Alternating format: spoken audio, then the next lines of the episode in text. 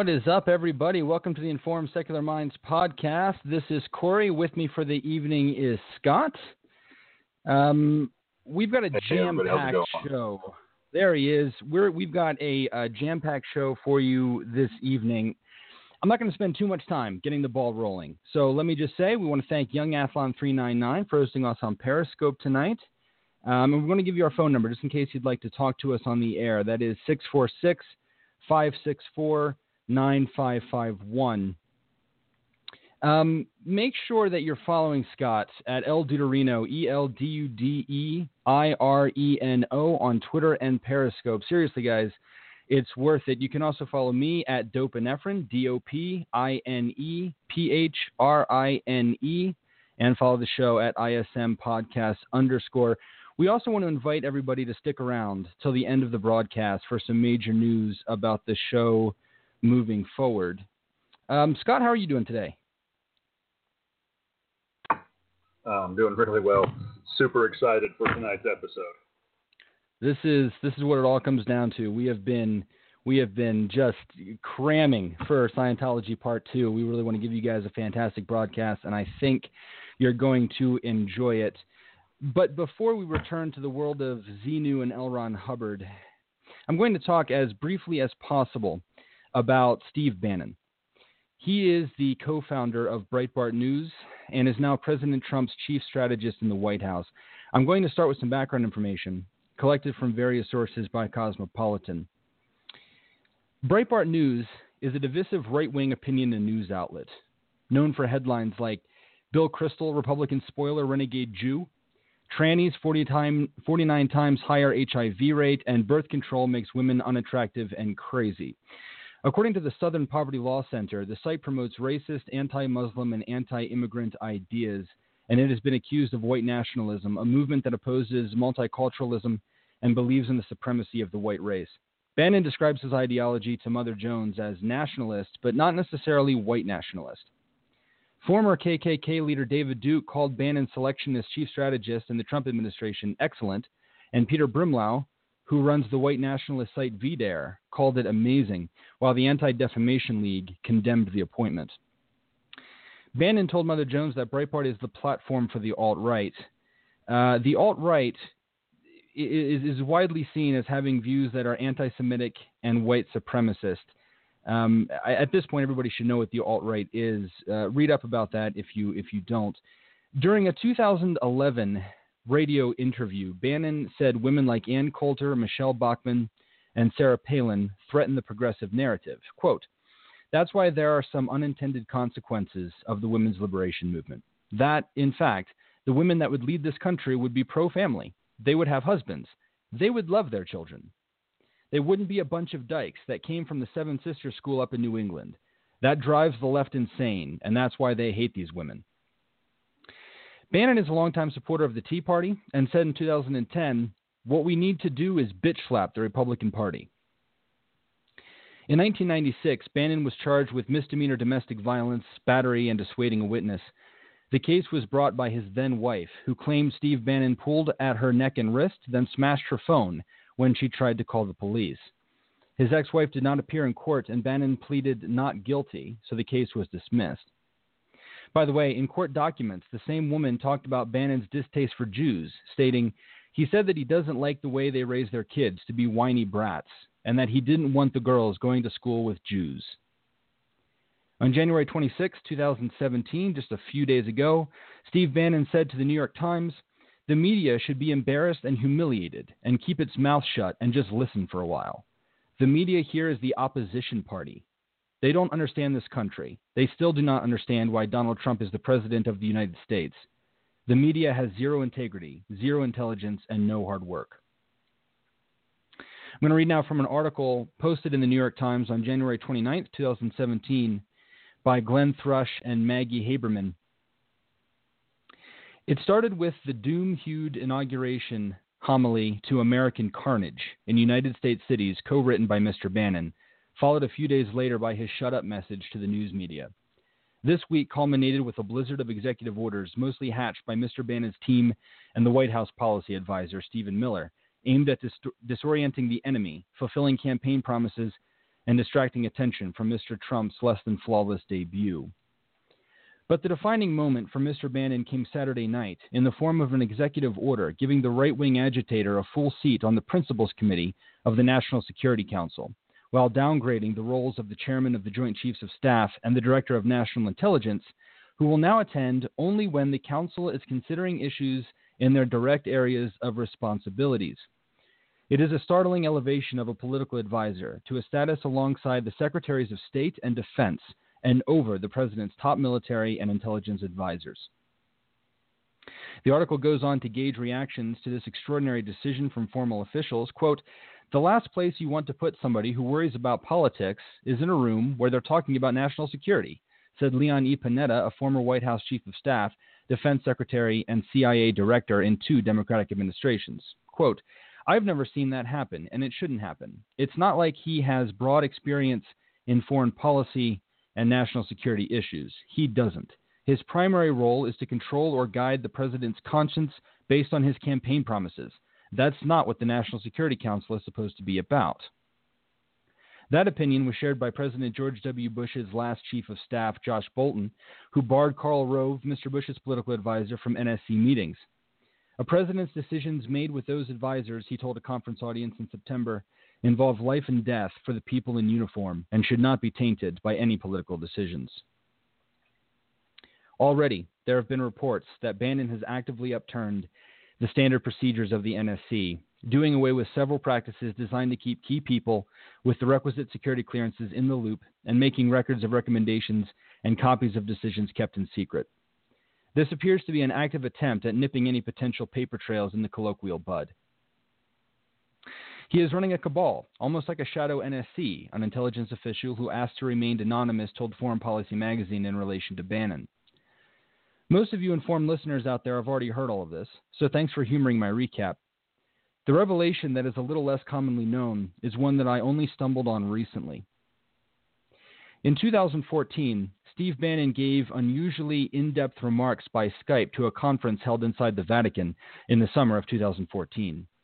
His full remarks were recorded by a journalist from BuzzFeed who was present, and you can find the entire recording on SoundCloud. It has been reposted by the Informed Secular Minds account. Here is a fairly significant segment from that call from the lips of Steve Bannon.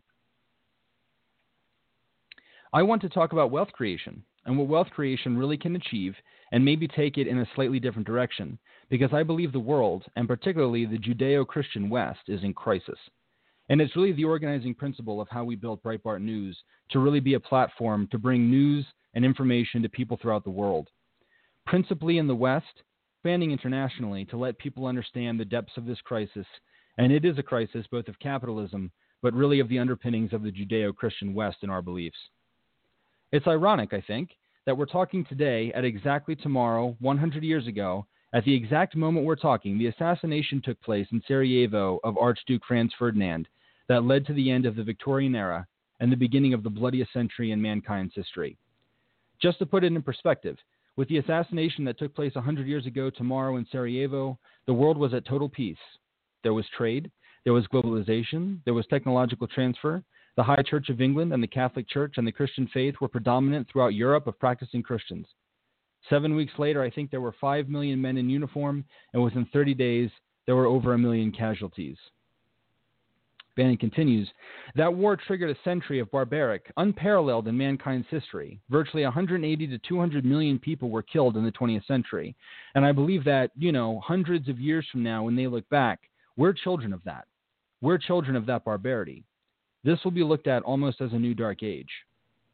But the thing that got us out of it, the organizing principle that met this, was not just the heroism of our people, whether it was French resistance fighters, whether it was the Polish resistance fighters, or it's the young men from Kansas City or the Midwest who stormed the beaches of Normandy, commandos in England that fought with the Royal Air Force that fought this great war, really the Judeo Christian war versus atheists, right? The underlying principle is an enlightened form of capitalism, that capitalism really gave us the wherewithal it kind of organized and built the materials needed to support, whether it's the Soviet Union, England, the United States, and eventually to take back continental Europe and to beat back a barbaric empire in the Far East. And we're at the very beginning stages of a very brutal and bloody conflict, of which, if the people in this room, the people in the church, do not bind together and really form what I feel is an aspect of the church militant to really be able to not just stand with our beliefs, but to fight for our beliefs against this new barbarity that's starting, that will completely eradicate everything that we've bequeathed over the last 2,000, 2,500 years. Now, what I mean by that specifically, I think that you're seeing three kinds of over of converging tendencies. One is a form of capitalism that has taken away from the underlying spiritual and moral foundations of Christianity and really Judeo Christian belief. Look, I'm a big believer in a lot of libertarianism. I have many, many friends. That's a very big part of the conservative movement, whether it's the UKIP movement in England, it's many of the underpinnings of the populist movement in Europe, and particularly in the United States.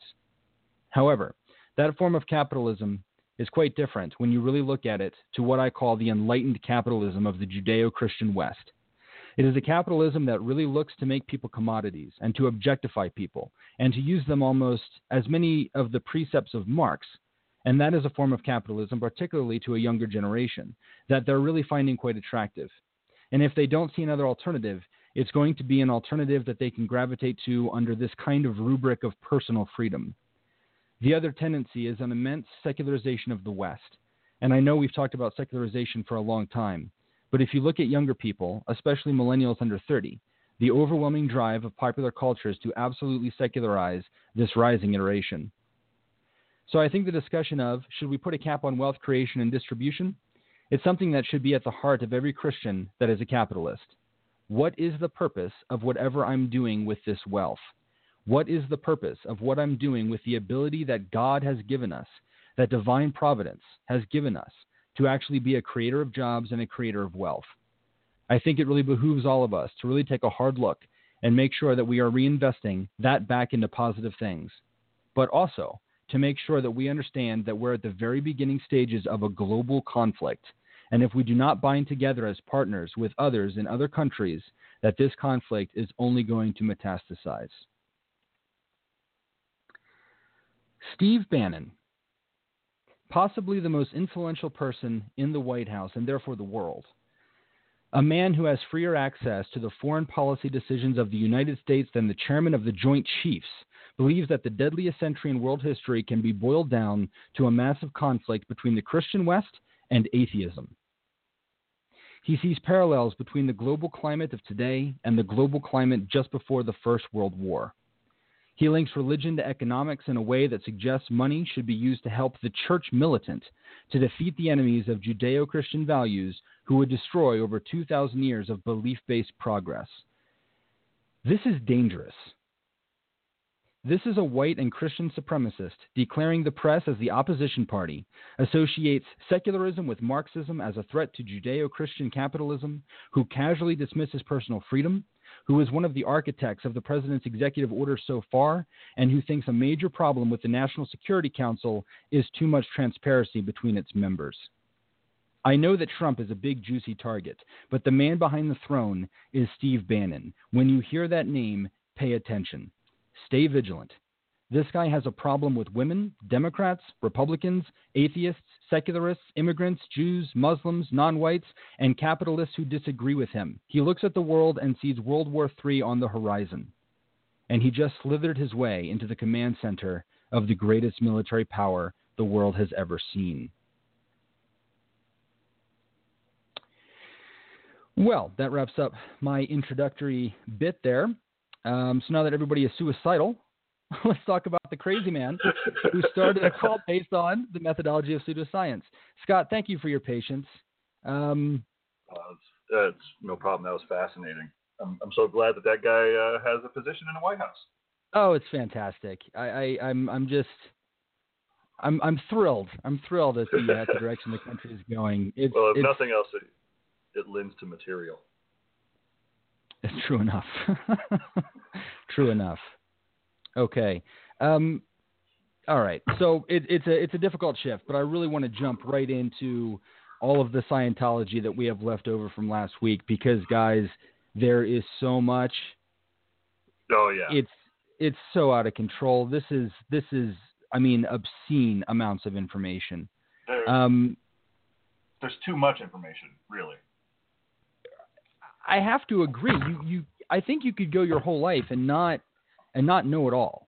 Um, I, I don't think that uh, that if you were a, a Scientologist scholar, you would ever your work would ever be complete. Um, I, I, think we have two additional notes to pick up from last week. We were talking about um, the book uh, Excalibur. This is, you know, the, the, the one that sent its readers insane. Um, oh yeah, they, they threw themselves out of skyscrapers, killing themselves willy nilly. Yeah, this is you know the super super dangerous material. Um, we've got we've got uh, two notes on that that uh, that we wanted to touch on. Scott, do you have those?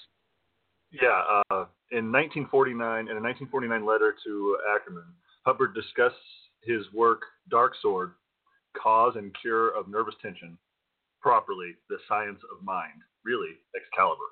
Hubbard promises that the work will give the reader the power to rape women without their knowing it, communicate suicide messages to your enemies as they sleep, sell the Arroyo Seco Parkway to the mayor for cash, evolve the best way of protecting and destroying communism, and other handy household hints. In 1962, Hubbard wrote a letter addressed to President Kennedy in which he claimed the Soviet agents had stolen a manuscript copy of Excalibur in 1950. In 1964, dollars and laboratory facilities he needed in the USSR so that he could complete his work. This is this is like early early on guys. This is like decades before Scientology even starts. And already the insanity is cranked up past 10. Uh, I mean, this is a person who's who's writing letters to the president to warn him that the Soviet Unions have a book yeah, that, they have a copy uh, of my book, which is like a weapon of mass destruction in Hubbard's mind. um, but I don't. I personally don't understand why he's uh, afraid. Of, like he said, if you don't know what it is, if you don't understand it, you're going to throw yourself out the window. You're going to kill yourself. So he should be sending copies of it in the masses to the enemy and just letting them kill themselves.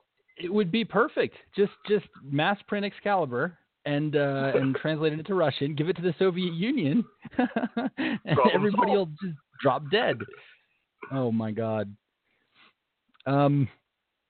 Okay, we, we last week we went through uh, L. Ron Hubbard's early days, um, his his childhood, and uh, his his early kind of freeform, strange education and career um, we want to pick up right where we left off and, uh, and, and start giving you the rest of the history of L. Ron Hubbard. And I'm going to warn you guys, this is really, really, really dense. Um, it's possible that we're gonna that we're gonna we're gonna miss some things. So if you have any kind of interest in L. Ron Hubbard, there's a book called A Piece of Blue Sky: Scientology, Dianetics, and L. Ron Hubbard Exposed by Jon Atack. Um, he was a Scientology member. He wrote this book, I believe, in 1990. Um, it's available uh, on the internet. I think you can buy a printed copy as well if you want. You can go to the uh, a piece of Blue Sky website, and uh, it appears as though he has the entire work available to the public on there. Um, this is a little bit ahead of the curve. This was this was, you know, Scientology has always been under attack from from one direction or another. Um, but this is kind of a a, uh, a landmark work uh, that is that is uh, against um, against uh, uh, Scientology, and it kind of breaks down the difference between the myth put forward by uh, L. Ron Hubbard and the church versus what actually happened. it's sourced very very well. Uh, and we used it for a, a, great deal of the following information. We also got some off of Wikipedia. Please don't kill us. It's L. Ron Hubbard. We're not talking about you know the theory of evolution here, guys. So uh, uh, bear with us. But but look at look at that book if you really want to delve into uh, a, a, really big, expanded exploration of the life of L. Ron Hubbard. He is a fascinating uh, figure. Yeah. Um Hubbard joined the Explorers Club in February 1940 on the strength of his claimed explorations in the Caribbean and survey flights in the United States. He persuaded the club to let him carry its flag on an Alaskan radio experimental expedition to update the U.S. Coast Pilot Guide to the coastlines of Alaska and British Columbia, and investigate new methods of radio positioning and finding. Uh, the expedition consisted of Hubbard and his wife. The children were left at South Colby aboard his ketch Magician. Scientologist accounts the expedition of the expedition describe Hubbard's recharting of an especially treacherous inside passage and his entomological study of indigenous Aleut and Haidas, uh, and tell of how along the way he not only roped a Kodiak bear, but braved 70 mile an hour winds and commiserate seas off the Aleutian Islands. They were divided about how far Hubbard's expedition actually traveled, whether it was 700 miles or 2,000 miles. Now, this journey was was plagued with problems, something that, that L. Ron Hubbard happily told the Seattle Star in November of 1940. Uh, he explained that they had had some engine trouble, uh, that they broke down only two days after setting off. Um, he reached uh, Ketchikan in August of 1940 uh, after many delays following repeated engine breakdowns. The Ketchikan Chronicle reports, um, making no mention of the expedition, that Hubbard's purpose in coming to Alaska was twofold one, to win a bet, and another, to gather material for a novel of Alaskan salmon fishing, uh, which sounds riveting.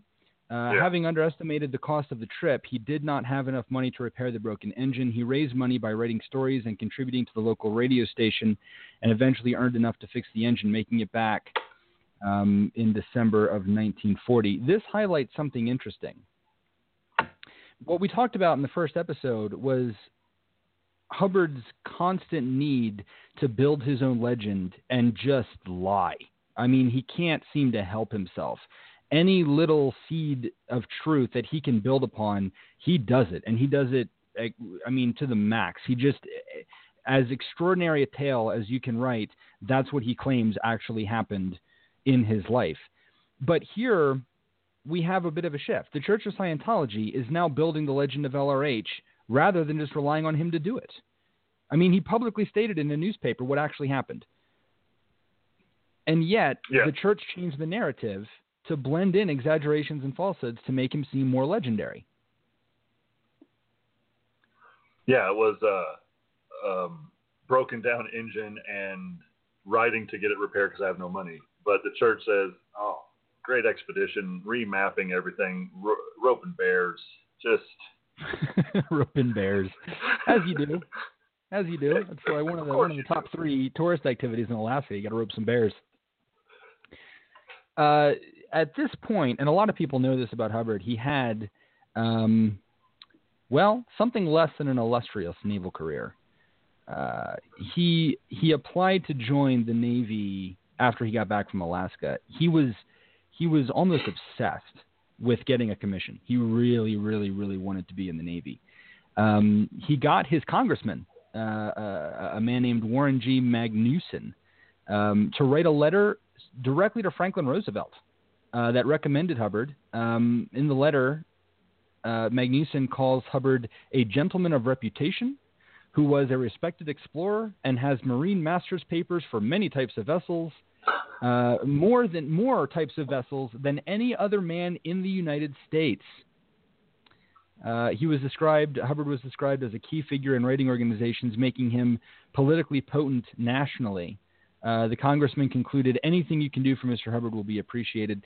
This this was a this was a trend during during uh, 1941 uh, as Hubbard called various people and, and, and tried to get his friends to help him get this get this commission that he was dreaming about. Um, his friend Robert McDonald Ford, uh, who became a state representative for Washington, um, sent a letter of recommendation describing Hubbard as one of the most brilliant men I have ever known. It called Hubbard a powerful influence in the Northwest and said that he was well known in many parts of the world and has considerable influence in the Caribbean and Alaska. The letter declared that for courage and ability, I cannot too strongly recommend him. Now, what I love about this is that later on in life, uh, this man, Robert McDonald Ford, said that, that Hubbard wrote the letter himself. He, he was friends with Ron Hubbard, but he said uh, I don't know why Ron wanted why Ron wanted a letter. I just gave him a letterhead and said, "Hell, you're a writer. You write it." I love that. I love that. Uh, it worked though. He uh, he did receive um, a naval commission as a lieutenant junior grade in July of 1941.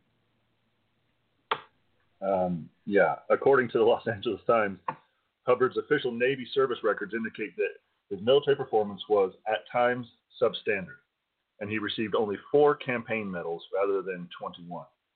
He was never recorded as being injured or wounded in combat, and so never received a Purple Heart. Most of his military service was spent ashore in the continental United States on administrative or training duties. He served for a short time in Australia, but was sent home after quarreling with his superiors. He briefly commanded two anti submarine vessels in coastal waters off Massachusetts, Oregon, and California in 1942 and 1943, respectively.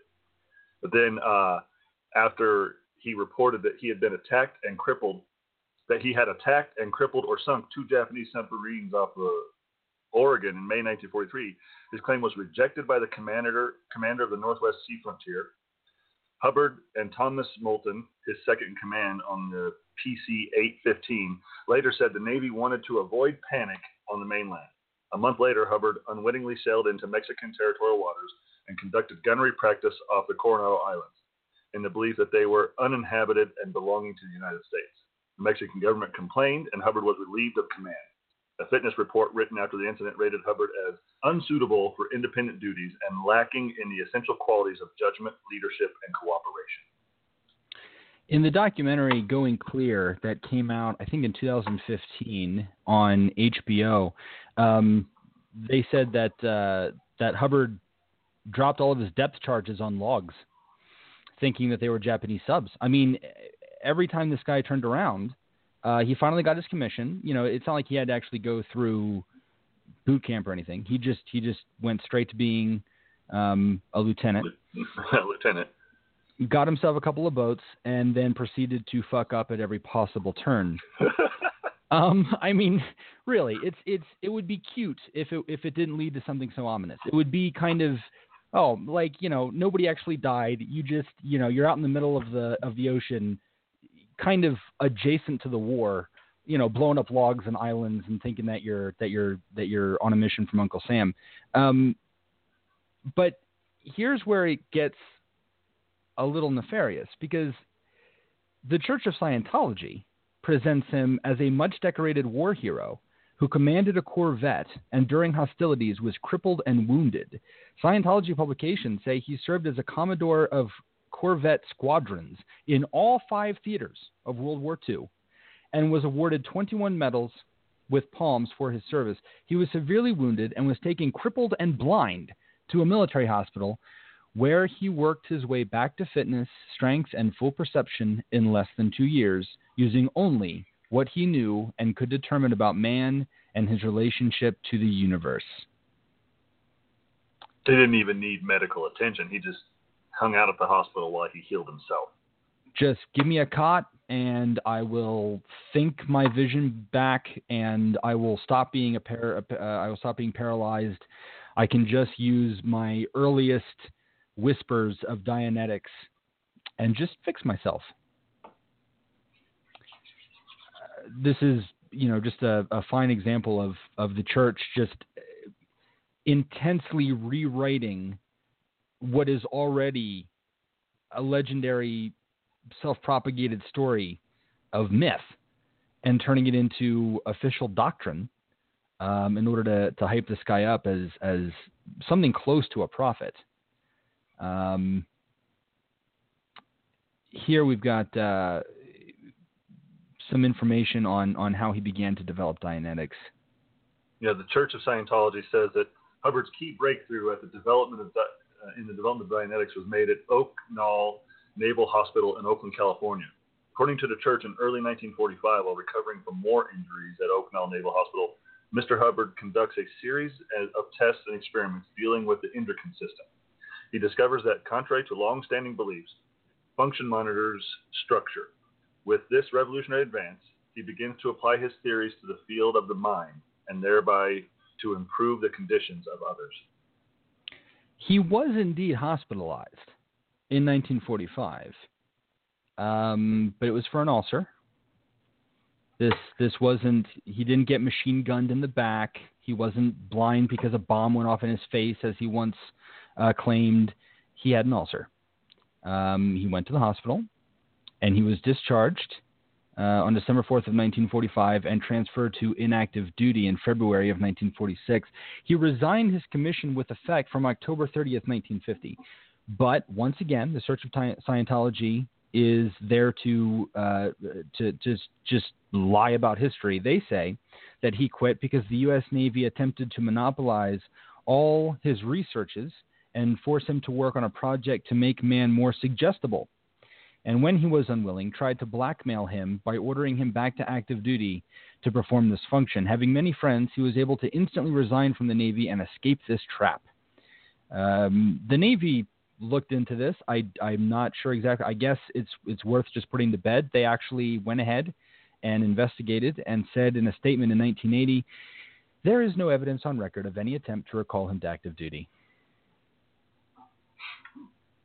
Well, yeah, uh, of course there isn't. He just he just likes to make everything up about himself. The Church of Scientology and their military researcher, Army Colonel uh, L. Fletcher, pointed out gaps and missing records in Hubbard's service file, and also claimed that because Hubbard was in naval intelligence during the war, his service records may have been altered, possibly explaining some discrepancies. Hubbard's military career begins with lies about his accomplishments, is defined by incompetence and wild imagination, and ends with lies about the healing power of what would become Dianetics. Hubbard's rampant and lavish paranoia begins to display itself. For those following at home, there there like there are a couple of instances where what he claims he did, he almost actually did. The vast majority of it is somebody who seems incapable of telling the truth and only the truth and is obsessed with turning himself into something more than a Renaissance man. He desperately needs to be a legend in every possible sense. Now, this basically wraps up his military career, and this is this is where um, Hubbard moves to Pasadena. Now he's still uh, he's still technically in the Navy. He's just on una- inactive duty. But he right. stays in the Navy until uh, October of 1950. In 1945, he moved to Pasadena. Um, I don't know if anybody's familiar with John Jack Parsons. A lot of people just call him Jack Parsons. He was a leading rocket propulsion researcher at the California Institute of Technology. He led a double life as an avid occultist and Thelemite. Uh, Thelemites are followers of the English ceremonial magician Aleister Crowley. This is this is what we mean when we say that it's so hard to nail any of this stuff down. This the last two weeks, Scott and I have been have been researching Scientology, and every five minutes, you you bump into it like a bunny trail. Yeah, you, you, you we could do two episodes on Aleister Crowley and that movement and now we have to just like kind of brush on it, sort of. You've heard of Aleister Crowley, but we, we can't spend any time there because it all goes back to Hubbard. The the amount of uh, every time we were like, okay, uh, this will be a great segment for the show. We would end up spending four hours just tracing down leads in order to get all of the supportive information to talk about one little thing, and ultimately, I mean, it's practically self defeating. Just to just to learn all of this would take you a lifetime in any case, for those who are uh, who are somewhat familiar with Aleister Crowley, look him up if you don't. He's a fascinating character. Um, he was uh, he was the leader of a magical order called Ordo Templi Orientis or OTO, um, and this guy Jack Parsons was the leader of a lodge of that order in Pasadena. Um, interestingly, he lent rooms in the house only to tenants who he specified should be atheists and those of a bohemian disposition.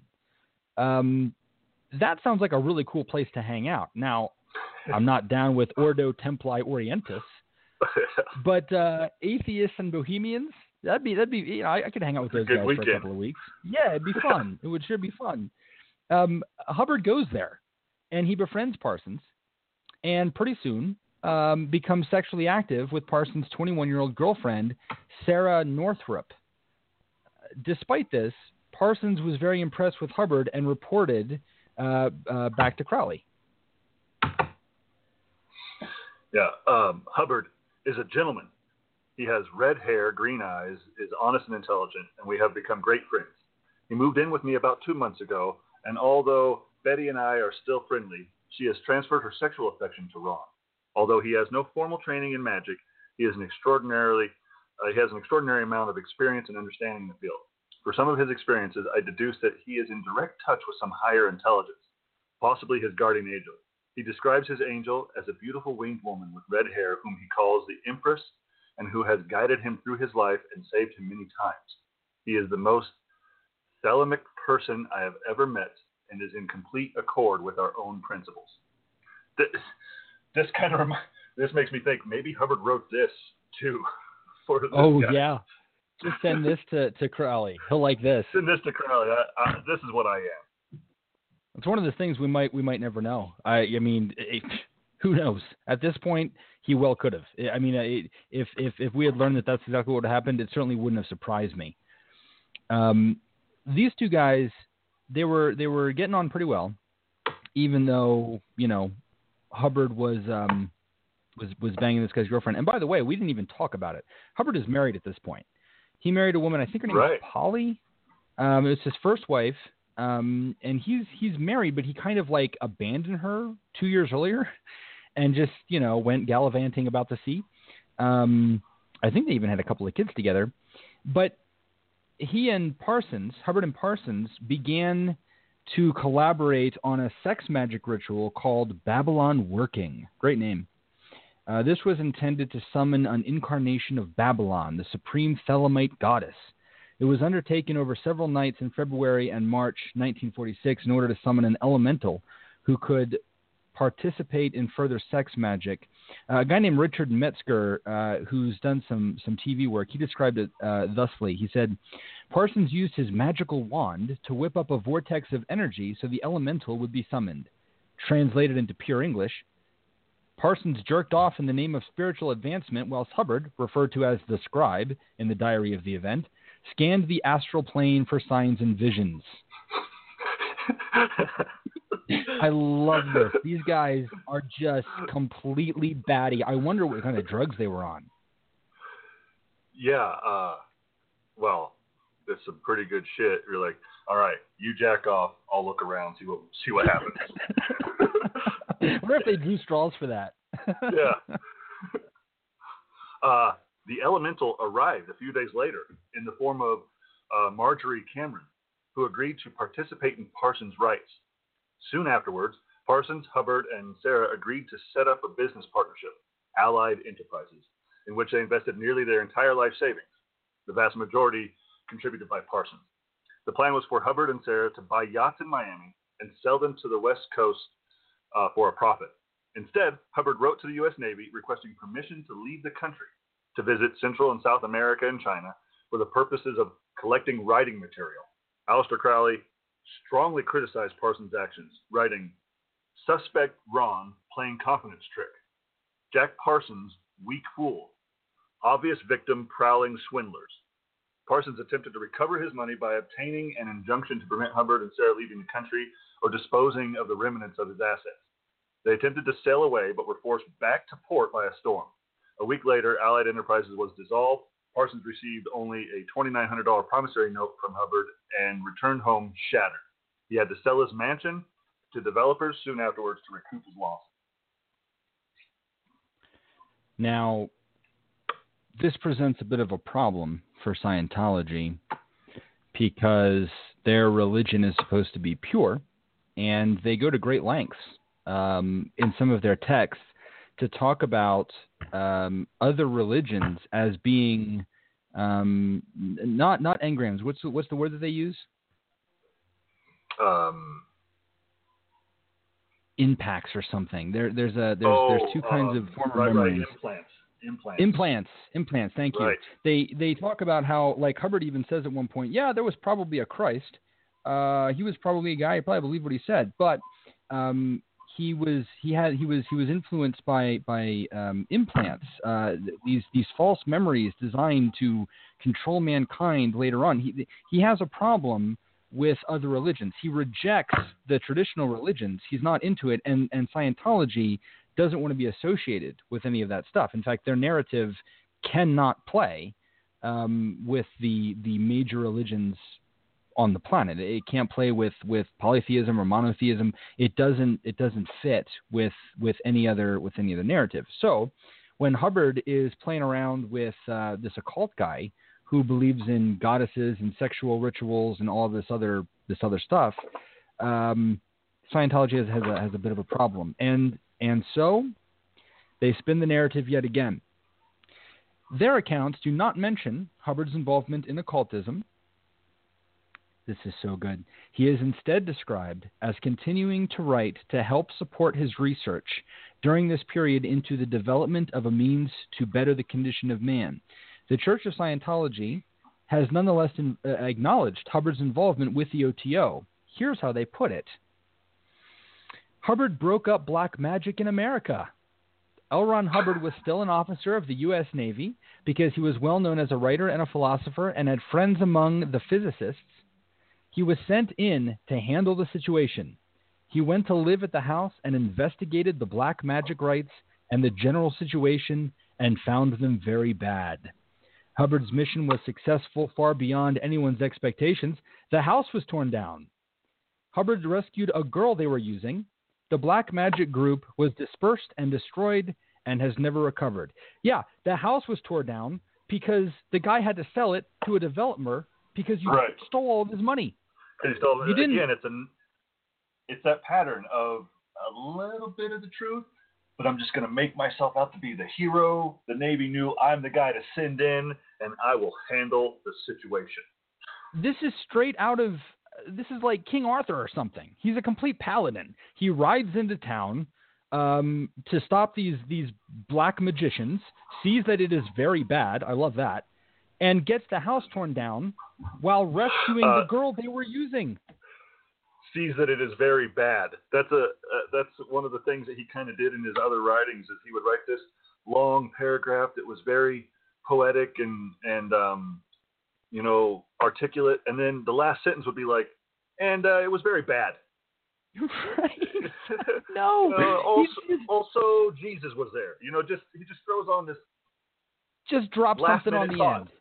Why not? Just wedge it in. It's it's amazing, guys. If you ever get a chance to just sit down and you have like a lot of free time and nothing better to do, I mean, I don't know why you would. I'm not actually recommending this, but if you ever actually read any L. Ron Hubbard, this is this is like the way he writes. Remember how we were talking about how he would just feverishly pound away at his keyboard? He would get the typewriters and just write. So he was getting paid a penny a word.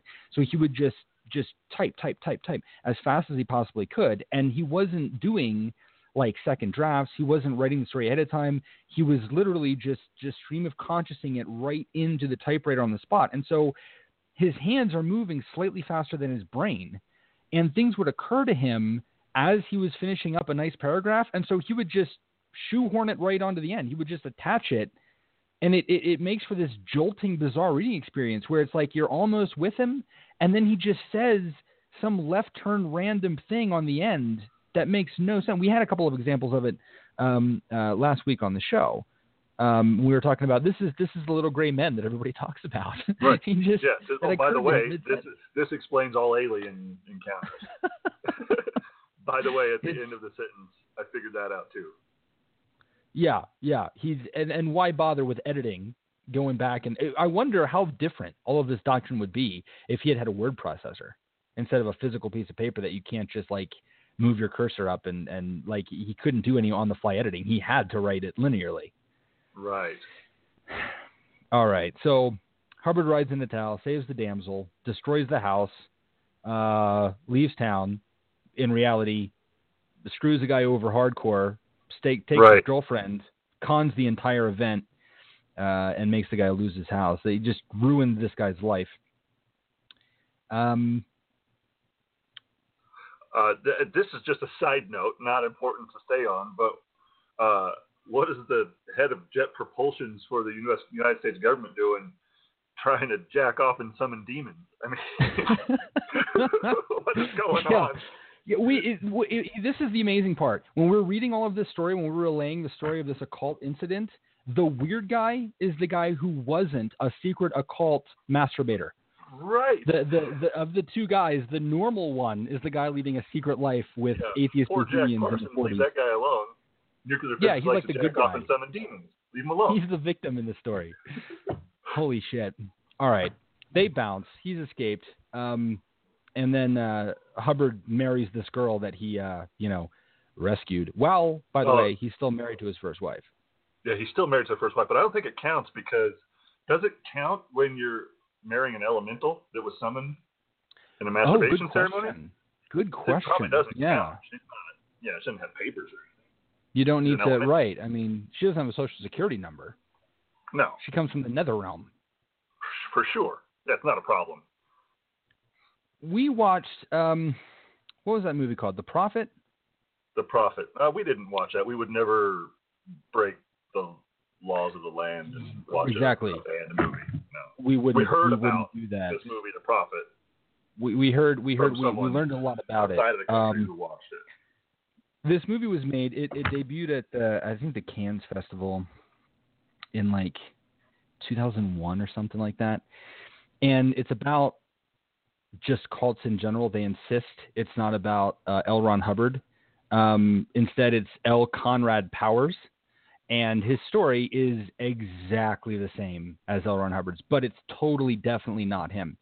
The Yeah, Church of Scientology it, there's no i mean i don't even know where you would get this from um the the entire i mean it goes through hubbard's hubbard's entire life starting around the the the what the story we just told with with parsons who of course Right. also has a different name um the the film they tried to uh you know as you do when you have a movie they tried to distribute it in the united states and the the church of scientology went to a federal court and got an injunction in order to keep any like uh, distribution company from picking up this motion picture. Um, that that effectively turned it into a banned movie. The U.S. government doesn't say you're not allowed to watch this. You're just not allowed to actually um, uh, like put it on a disc and sell it. You can't have any publishing rights inside of the United States because of an injunction. The Church of Scientology said we're just we have this ability. We're going to go to the courts and make it so that nobody's allowed to watch this film. If you ever come across it and get a chance to watch it, it's um, it's it's not you know Academy Award winning. It's basically a dramatization of of the entire story from this point forward, um, and it's it's it's pretty it's pretty goddamn fascinating. Yeah, it was a lot more interesting than I thought it was going to be. Um, yeah, so he marries marries a girl while he's still married, and then over the next few years, he was chronically broke, fleshing out ideas in Dianetics, borrowing from Excalibur, psychology, pseudoscience, and his own imagination. He tried to promote Dianetics as psychology, sending it to various professional organizations, and uh, offered um, offering them to access his research, and they uh, they all unanimously rejected it. Hubbard went to his editor, and then uh, who had a long interest in psychologies and psychic powers, and got him to help develop and market Dianetics to the general public. Hubbard refined his techniques of Dianetics, testing them on science fiction fans recruited by his editor John Campbell. The basic principle of Dianetics was that the brain recovered every experience or recorded every experience and event in a person's life, even when unconscious. Bad or painful experiences were stored as what we call engrams in a reactive mind. Now, remember uh, last week we talked about Hubbard said there's two parts of the mind: the reactive mind and the analytical mind. And the analytical mind was uh, what did he say it was? A perfect computer. Perfect computer, flawless. Right. So, uh, so they're stored in engrams in the reactive mind. that could be triggered later in life, causing emotional and physical problems by carrying out a process he called auditing. A person could be regressed through these engrams to re-experience past experiences. This enabled engrams to be cleared. The subject, who would now be in a state of clear, would have a perfectly functioning mind with an improved IQ and a photographic memory. The clear would be cured uh, of physical ailments ranging from poor eyesight to the common cold, which Hubbard asserted were purely psychosomatic. Uh, poor eyesight, didn't he cure himself from blindness? Pure blindness. Blindness, yeah. Yeah. Uh, a bomb went off right in his face.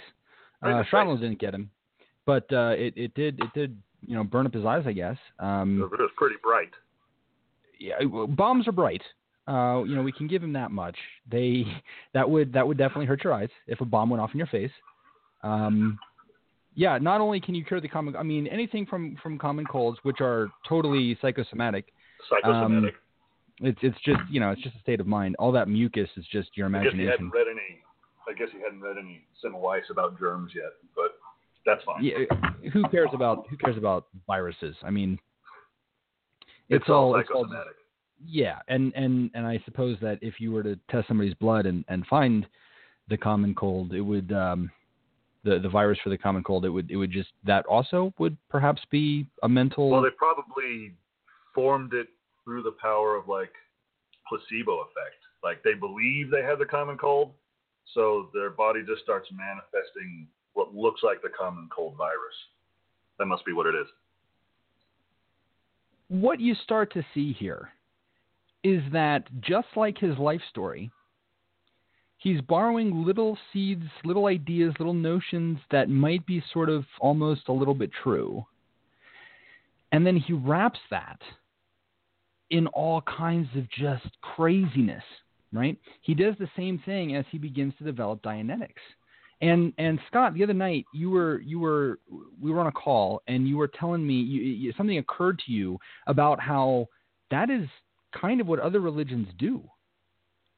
Other religions and um, you know even fictional novels a good fictional novel will have a lot of truths that we know are true, and then once you believe that, once you know those are true, then it's easy to believe the fictional narrative. But the other religions, it's no different than the other religions in the fact that, like Christianity, taking from pagan traditions or the Sumerian Codex, Scientology has done it with turn of the century, turn of the 20th century psychology.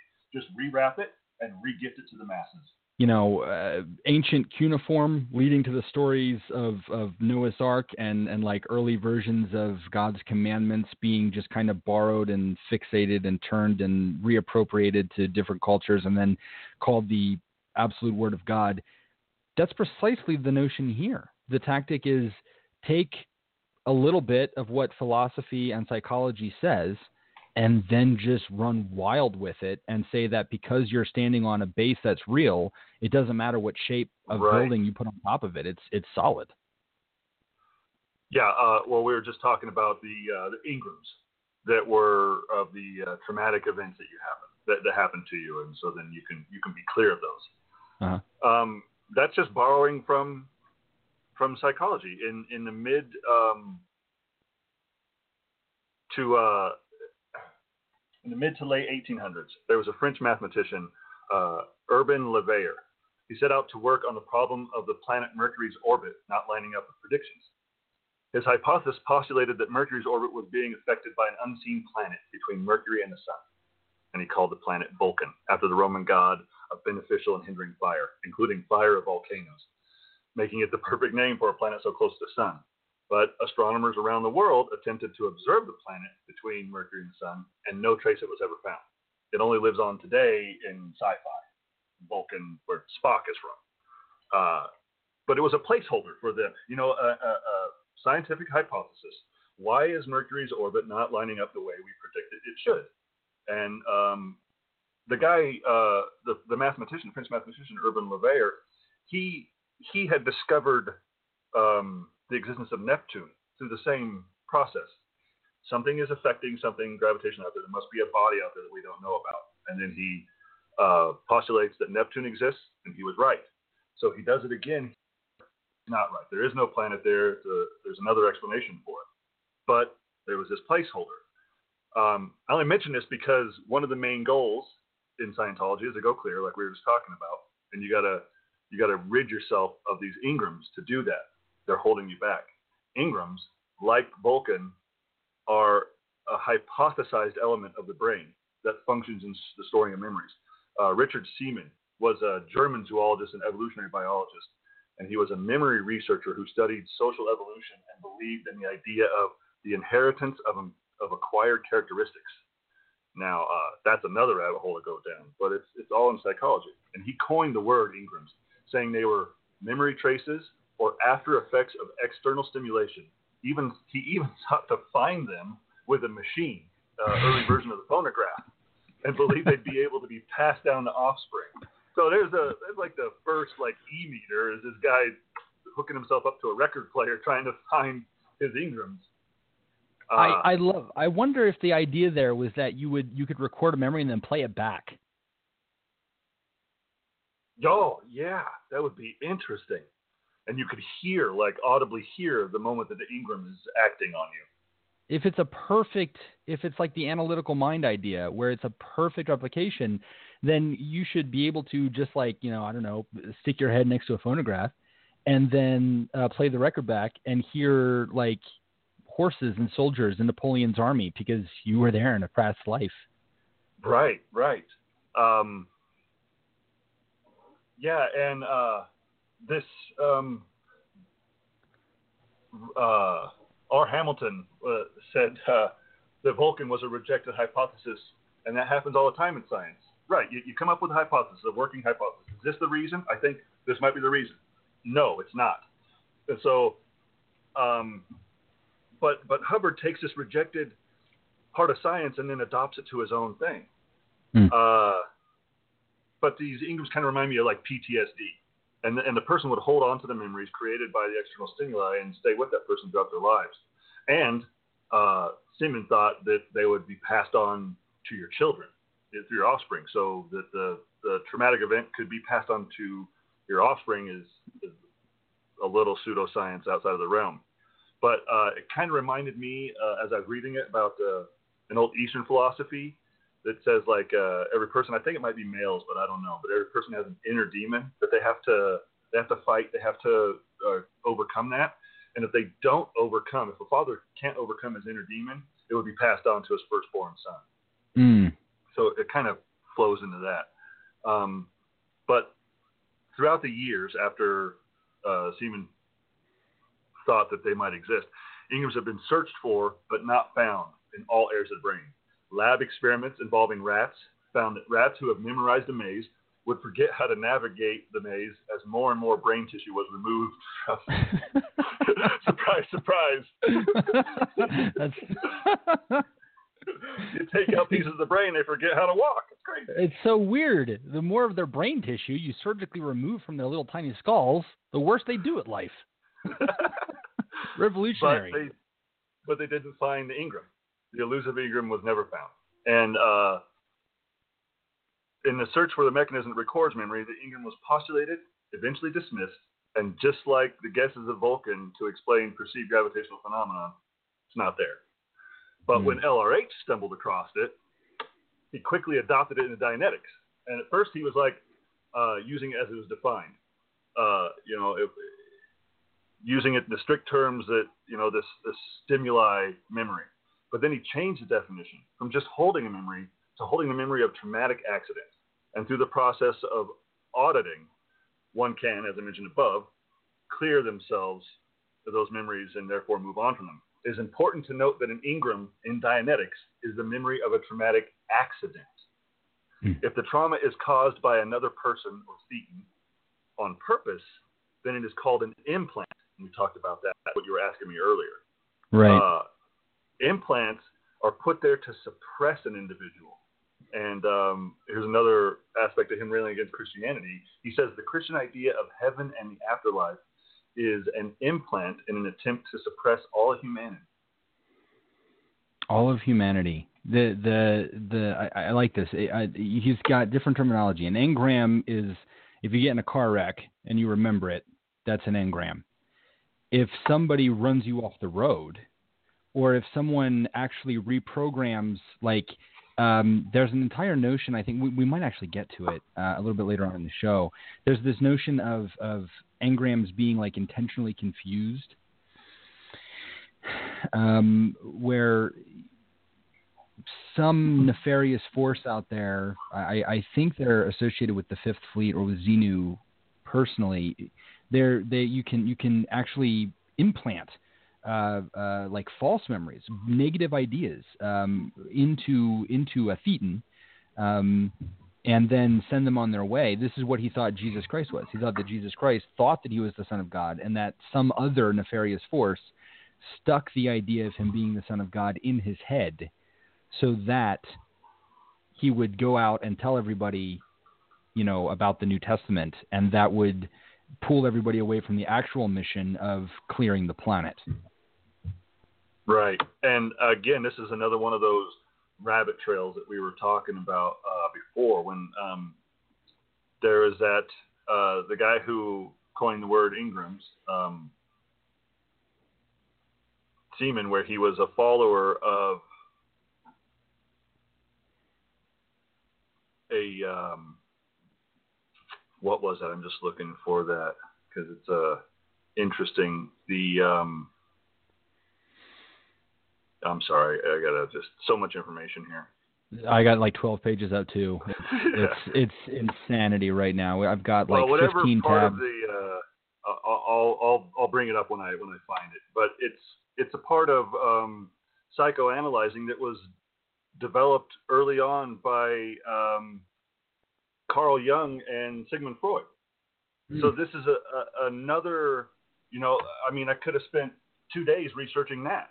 It's just another aspect of I'm going to stand on on uh, what has been established as a sound base of, of early psychology, and then I'm going to twist it to my own ends.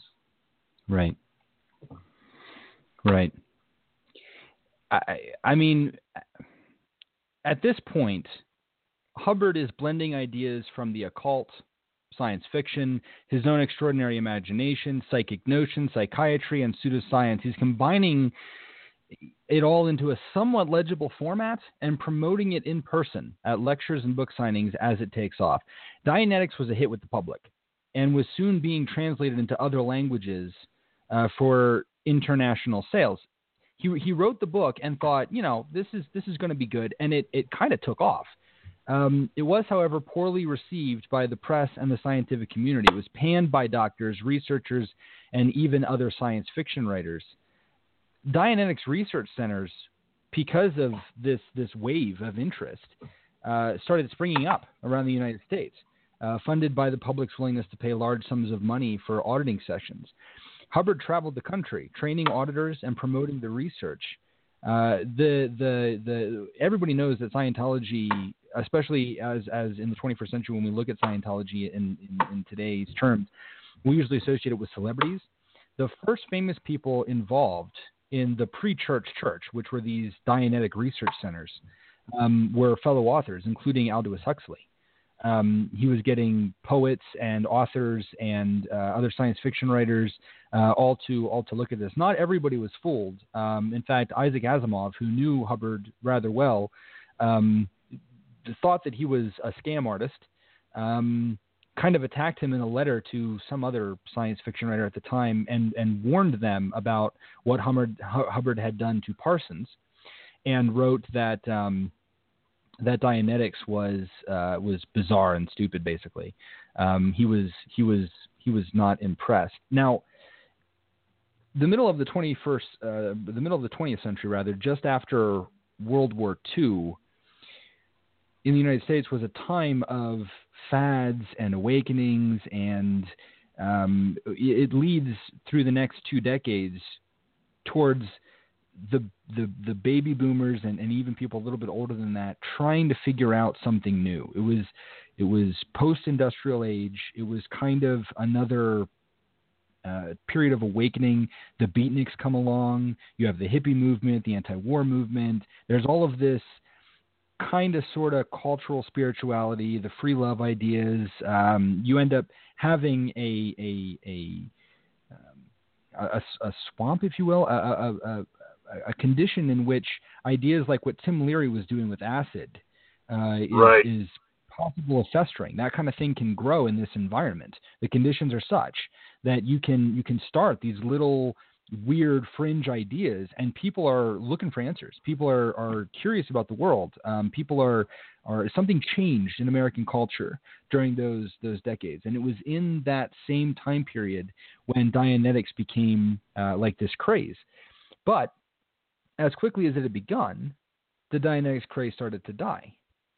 People were noticing that the process wasn't working um, Hubbard was going around withdrawing huge sums of money from the coffers for personal use. He was just withdrawing uh, like massive amounts of cash and just taking it with him without signing anything or saying what it was for. Um, there was no actual science going on That was turning people off. These these original people were serious thinkers. They were trying to maybe this is something, and they were trying to uh, they were investing in Dianetics. But when they saw that there was no science going on, that there was no empiricism to stand on, people started to leave. People started to lose interest. They started to realize that it was a shell. There was no content to it. Um, right at this time, Hubbard and his wife Sarah, the the, the woman who he stole from Parsons, um, they both started cheating on each other. And Hubbard informed the FBI that the man his wife was sleeping with was a communist infiltrator who was addicted to drugs and was responsible for the de- decay of Dianetics. Of course, the FBI dismissed such claims. I think there's actually a note somewhere where the guy he's on the phone with, the FBI agent, just writes, "This guy is a mental case," right in the notes. Like it, it was, it was, it was bizarre. But the FBI started to keep a file on him and ended up with, because of all of the bizarre stuff that the church ended up doing in the preceding decades, they had a massive file on L. Ron Hubbard. um, um, I was just, I'm sorry, I just remembered that that thing. That is uh, the inheritance of acquired characteristics. And um, you know, when I talked about uh, Freud and Jung, that, like you're saying, these are these were thoughtful people who were who were putting out ideas and saying, "Is this it?" And we know that. All right, you, they didn't exactly understand memory. How, you know, the that thing about the mouse when they took out parts of the brain, it just didn't do the maze very well. But the interesting part of that study was that it didn't matter what as what parts of tissue of brain they took out, it still deteriorated. So it hmm. did, didn't matter if it was cortex or cerebral or wherever. Wherever they took something out, the ability to master the maze deteriorated. So they couldn't pin down exactly where memory was stored or what it is. And this engram was like a placeholder in scientific awareness of maybe this is what holds memory. But uh, this idea of acquired stuff from you know your your ancestors taking on on their engrams of whatever's holding them back, eh, you know, and, and then passing on to you. And so now you're you're at a disadvantage right away, right out of the gate with this. Kind of leads to Hubbard's, you know, later ideas of. Well, I mean, first off, it gives him credibility because it's it's some something that breaking, uh, you know, people are, that are, um, you know, forerunners in this field are, are are are having these thoughts, and he's he's building on those, claiming their uh, credibility for himself, and then saying, well, they were right, they were close, but I'm the one who actually figured out what it really is. And sure. it's not PTSD, and it's not this. It is engrams, but there's two different kinds of engrams. One's an implant, one's this, and here's how you beat them. Right. Yeah, it it reminds me of um of like early DNA research. We we it's kind of everywhere and nowhere. It, it doesn't seem that memories are are uh, at least in these early rat experiments, it doesn't seem that the memories. It's not like you can just remove the memory center of the brain and leave everything else intact.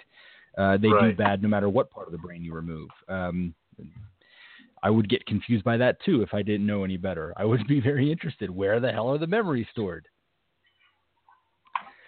Okay, so Hubbard is, you know, since Dianetics isn't doing well, and since he's probably pissed off that his wife is cheating on him, um, the only possible explanation is that the guy she's cheating on him with is a communist infiltrator.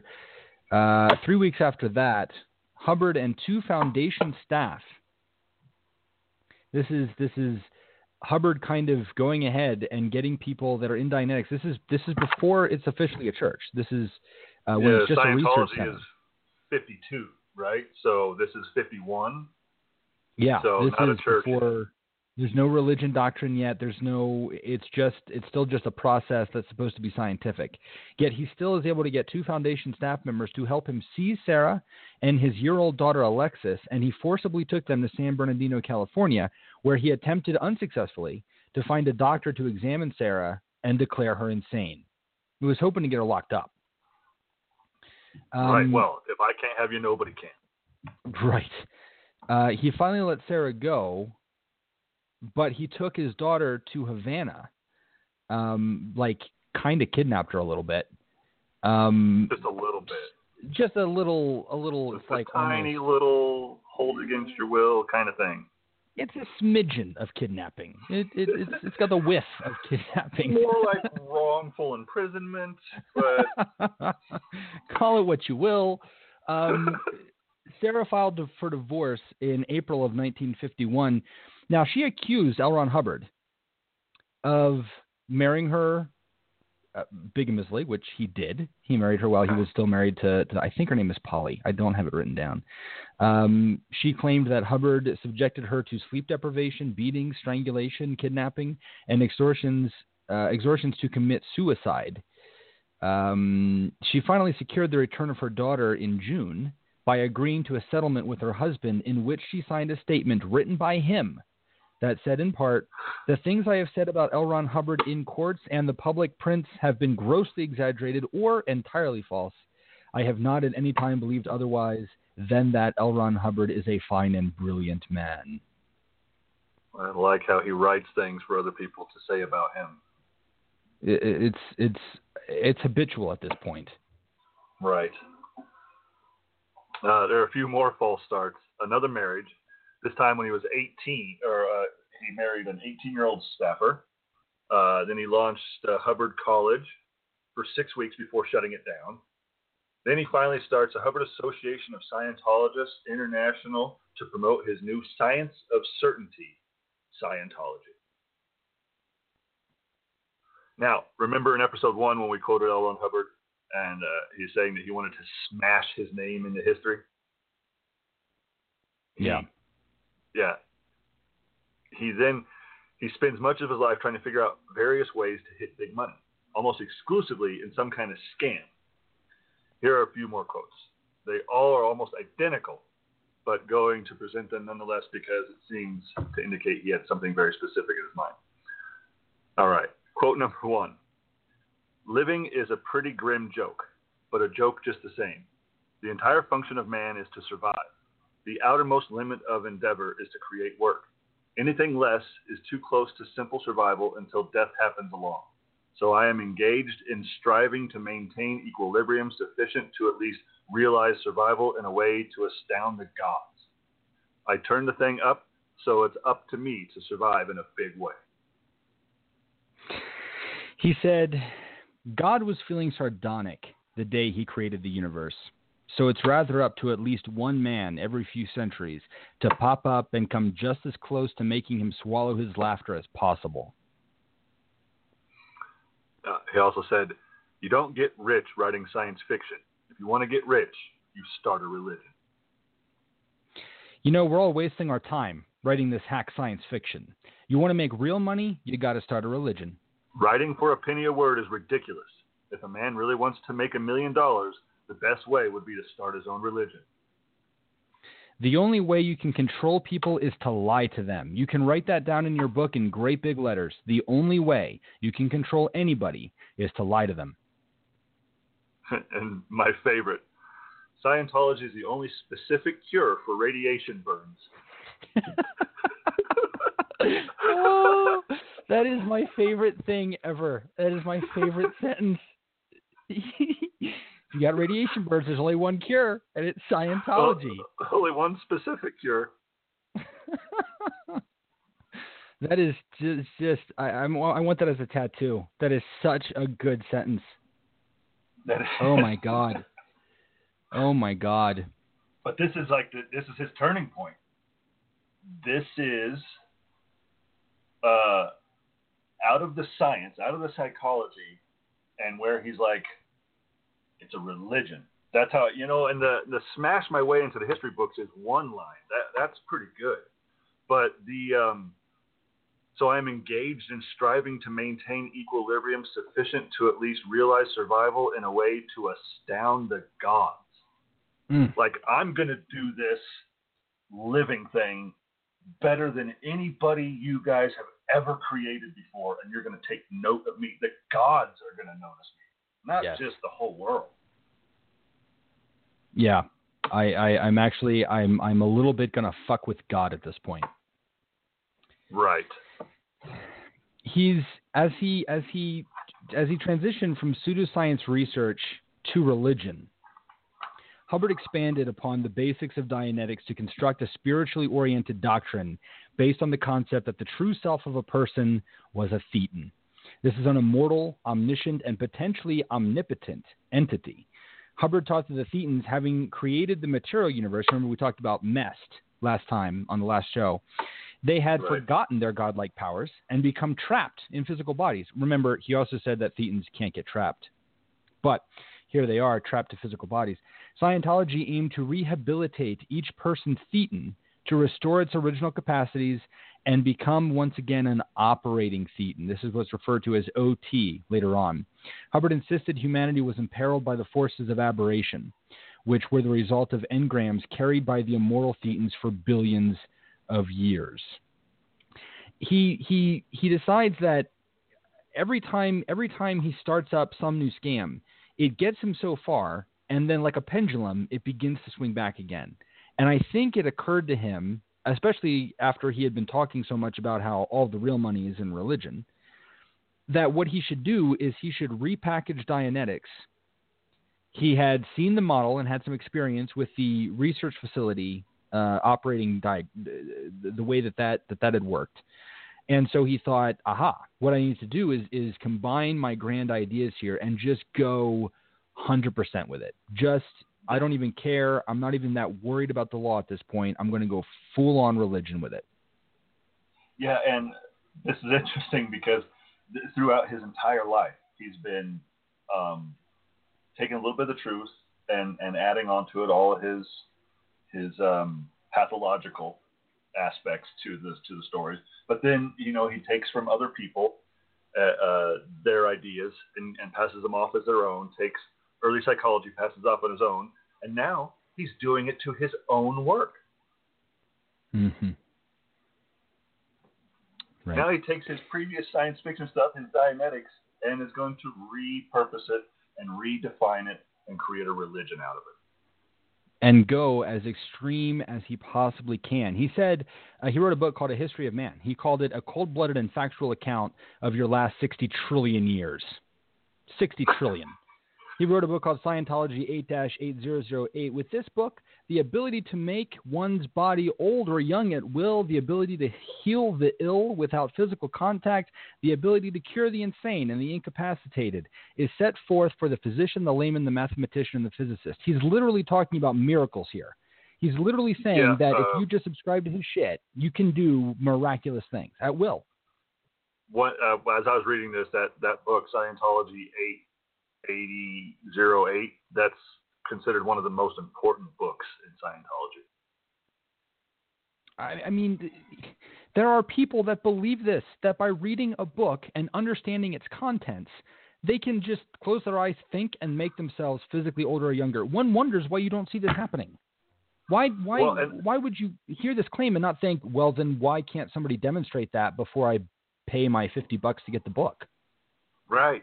Um, the interesting thing about this is that uh, we talked about this the first show too. Is I think that Hubbard kind of believes some of this. I, I just said it pathological. I think he believes this. I mean, we know that he's a con man. We know that he's lying. We know that he makes up stories.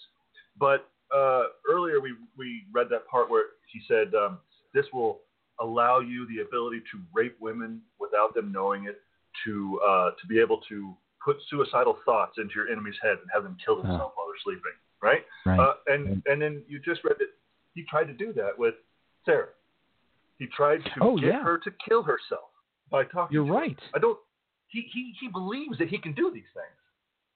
You're right. I didn't even. I I- I've read that like six times in the last 24 hours. You're right. That's what he tried to do. He said that he could do it, and he tried to do it.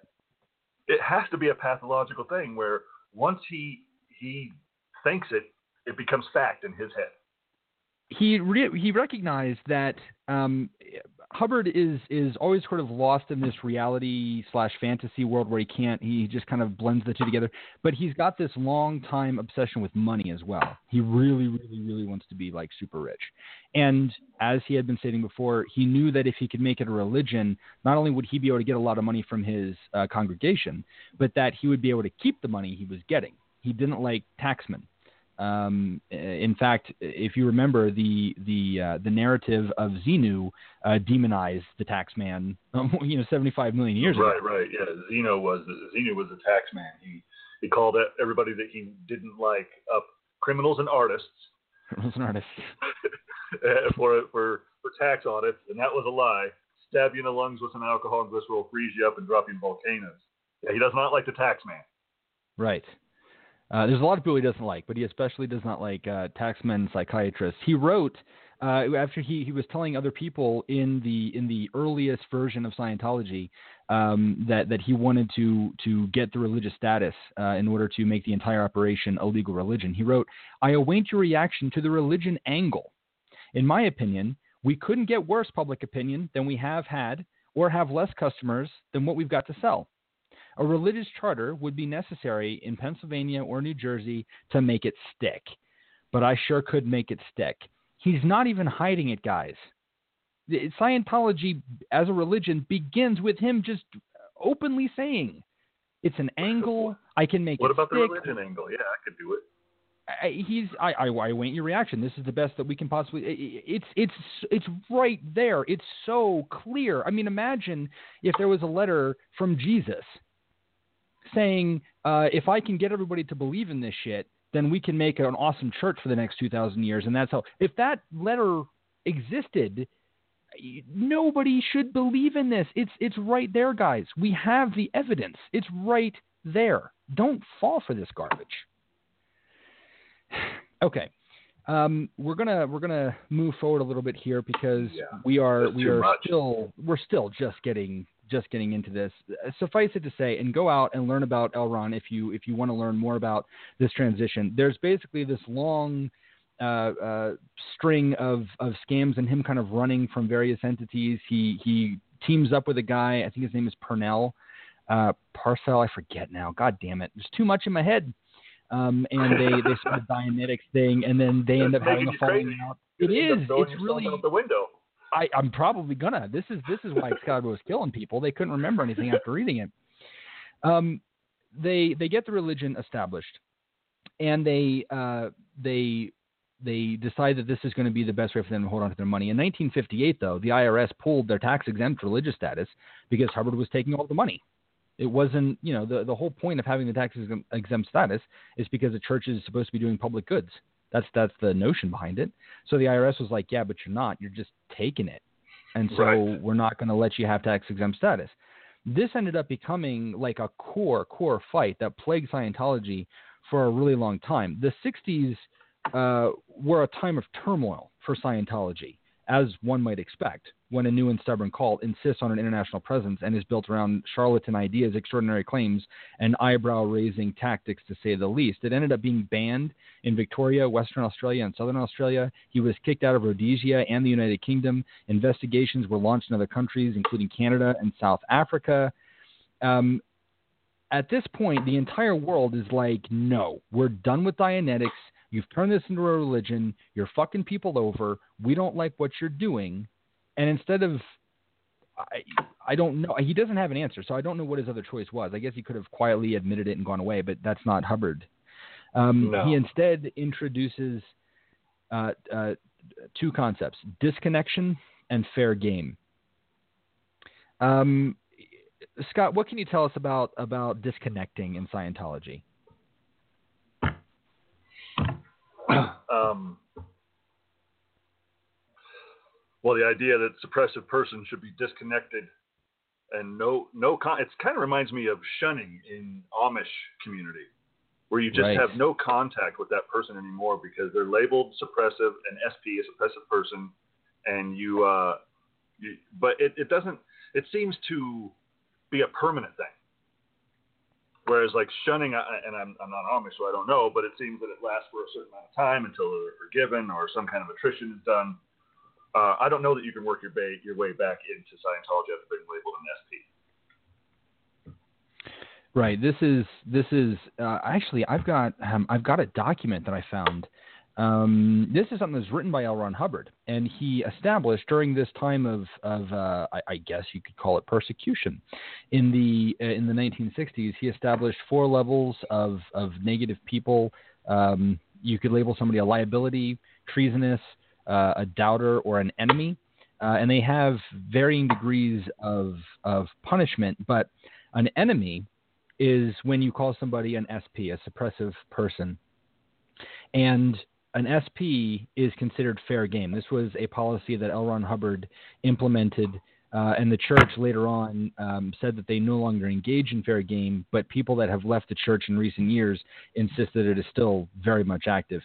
Fair game in the original document uh, signed by L. Ron Hubbard states that somebody who's been declared fair game or as an SP may be deprived of property or injured by any means by any Scientologist without any discipline of the Scientologist. They may be tricked, sued, lied to, or destroyed.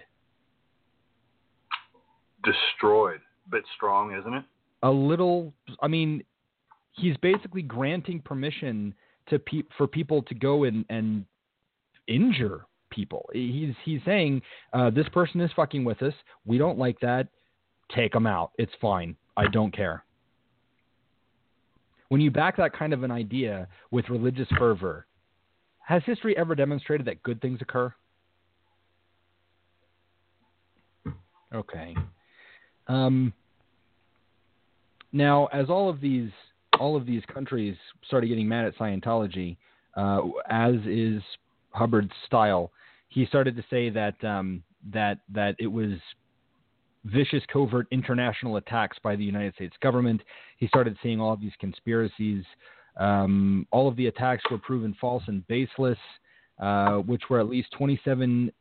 They lasted for 27 years and finally culminated in the government being sued for 750 million dollars for conspiracy. Behind the attacks, uh, stated Hubbard, lay a vast conspiracy of psychiatric front groups secretly controlling governments. Every single lie, false charge, and attack on Scientology has been traced directly to this group's members. They have sought at great expense for 19 years to crush and eradicate any new development in the field of the mind. They are actively preventing any effectiveness in the field. Yeah, Hubbard believed that Scientology was being infiltrated by saboteurs and spies and introduced security checking to identify those he termed potential trouble sources and suppressive persons. Uh, members of Church Scientology were interrogated with the aid of e meters, which we talked about before, is like a third of a lie detector test, so really um, reliable there. Hmm. And uh, they were asked questions as uh, like, "Have you ever practiced homosexuality? Have you ever had unkind thoughts about L. Ron Hubbard?" Um, and they would be interrogated about crimes committed in past lives. Like, have you ever destroyed a culture? Did you come to Earth for evil purposes? have you ever zapped anyone? have you ever zapped anyone? That's so vague. Have you ever zapped anyone? Uh, one time I was walking across a really shaggy carpet, and then right. that count? Yeah. I didn't mean to. Did you come to Earth to do that though? To evilly zap people? This is completely insane. Uh, okay. Um, Hubbard got bought a few ships. He called it a fleet. He was he was being kind of attacked from every direction, um, and he couldn't like hang out anywhere for long. But he had the Sea Org. This is uh, this is a, a wing of Scientology, young volunteers who signed the uh, infamous billion year contract and agreed to basically be the kind of sort of almost military wing of Scientology. Their mission is to clear the planet and preserve preserve the earth, protect mankind from all of these terrible things that are out there to get us. Um, so he bought a few ships. He called it a fleet, staffed them with Sea Org members. He declared himself a commodore and embarked on a long journey, mostly in the Mediterranean, uh, where he was managing aspects of the religion remotely. Uh, he was writing lots of new texts in like this feverish way. Um, he was apparently also searching for hidden treasures that he thought he had buried along the Mediterranean coast in past lives. We we we go into this period shortly after after his his he was he was out there for like eight years trying to land here and there. You can read all about it. Various ports where he would pull up and the people would riot. He would try to ingratiate himself with with local leaders. Um, he got involved with the secret police of some some country in South America, helping them to root out basically uh, like in for like bad bad people in their like basically his version of suppressive forces. But you know, the police thought that there were like renegades and stuff in their country. So he was like finally... teaming up with them.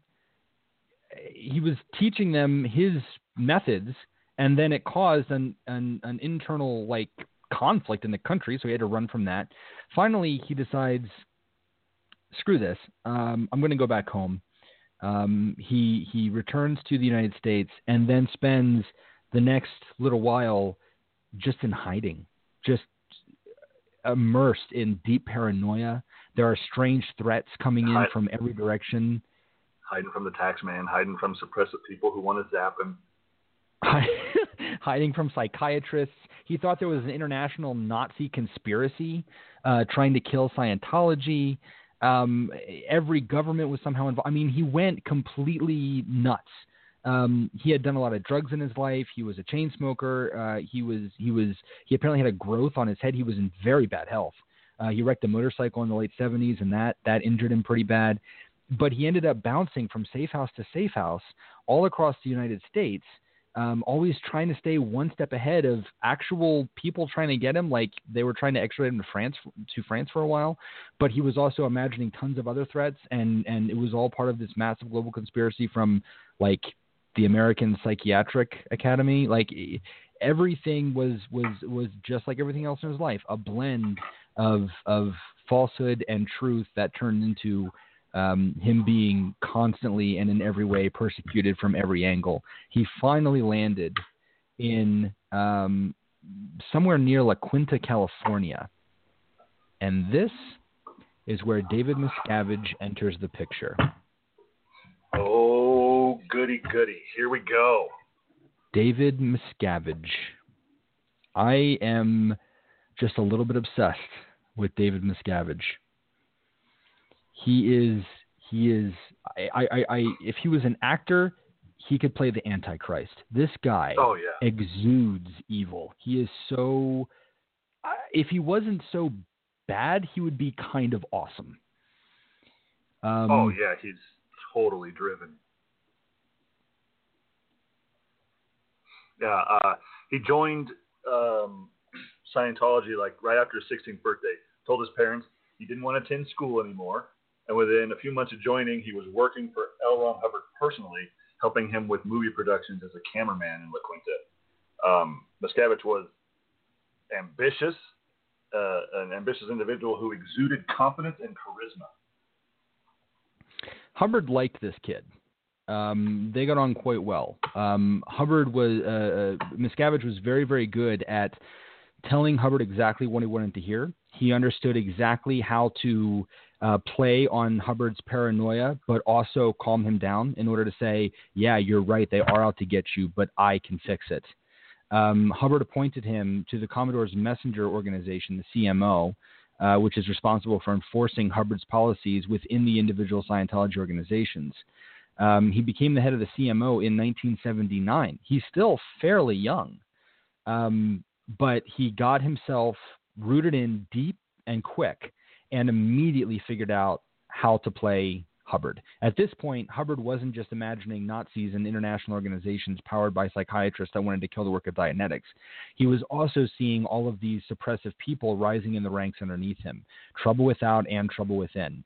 Anybody who was causing any kind of problem inside of the organization, anybody in the religion who failed or uh, he didn't think was working hard enough, anybody that he damn well pleased, essentially, could be could be declared fair game and could be uh, labeled as a suppressive uh, force.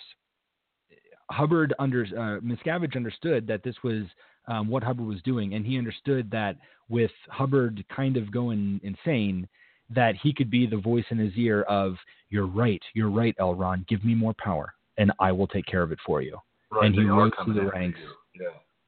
But I've got it for you. Don't even worry about it. He effectively reorganized much of Scientology and used ethics hearings to purge some top members. He gained control of distribution rights over uh, Hubbard's uh, works.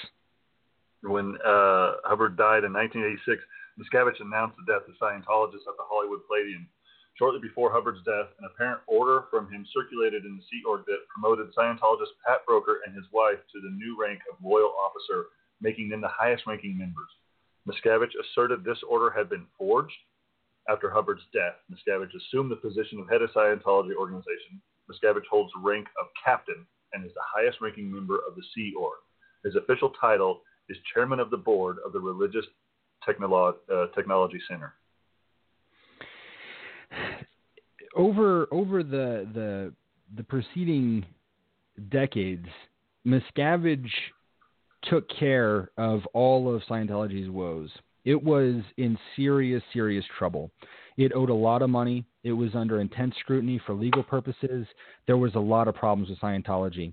He ended up figuring out how to launch like 2,600 or something lawsuits against the IRS. Um, he sued the federal government a bunch of times. He engaged in a bunch of probably illegal practices that are talked about um, at length on the internet, all in order to apply enough pressure on the IRS to restore Scientology's um, uh, religious the, the the tax exempt status that that religions get. The IRS wasn't going to give it to them, and Scientology owed like a billion dollars in debt to the IRS because they hadn't Right. been paying their taxes for decades. Um, they they didn't have that kind of money on hand, and so they were facing utter bankruptcy. But Miscavige got all of his people together and through strict internal discipline got them all to use the law for their own purposes in order to pressure the IRS and eventually he won and ended up saving Scientology from that by getting the tax exempt status back, saving like over a billion dollars from the American taxpayer. Um, we should probably mention his wife, right? You wanna you wanna tell us a little bit about Michelle Miscavige? Uh, well, uh, yeah, Shelley Miscavige um, has not been seen in public for almost 10 years, since August of 2007.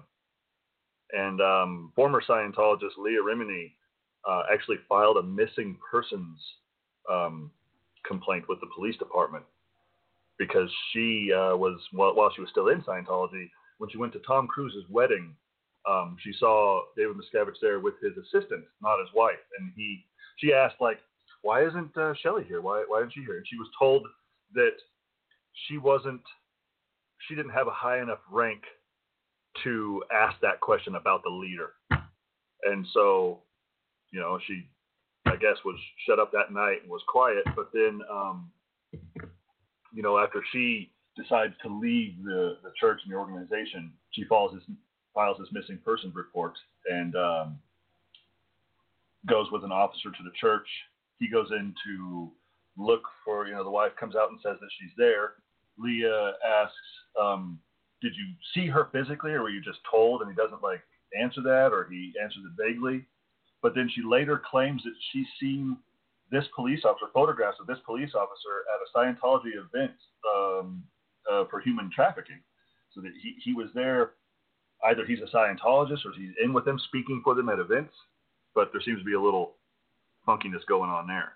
Now, I, I'm certainly not saying that David Miscavige, you know, has brutally murdered his wife or anything. I'm not No, saying no, no, no.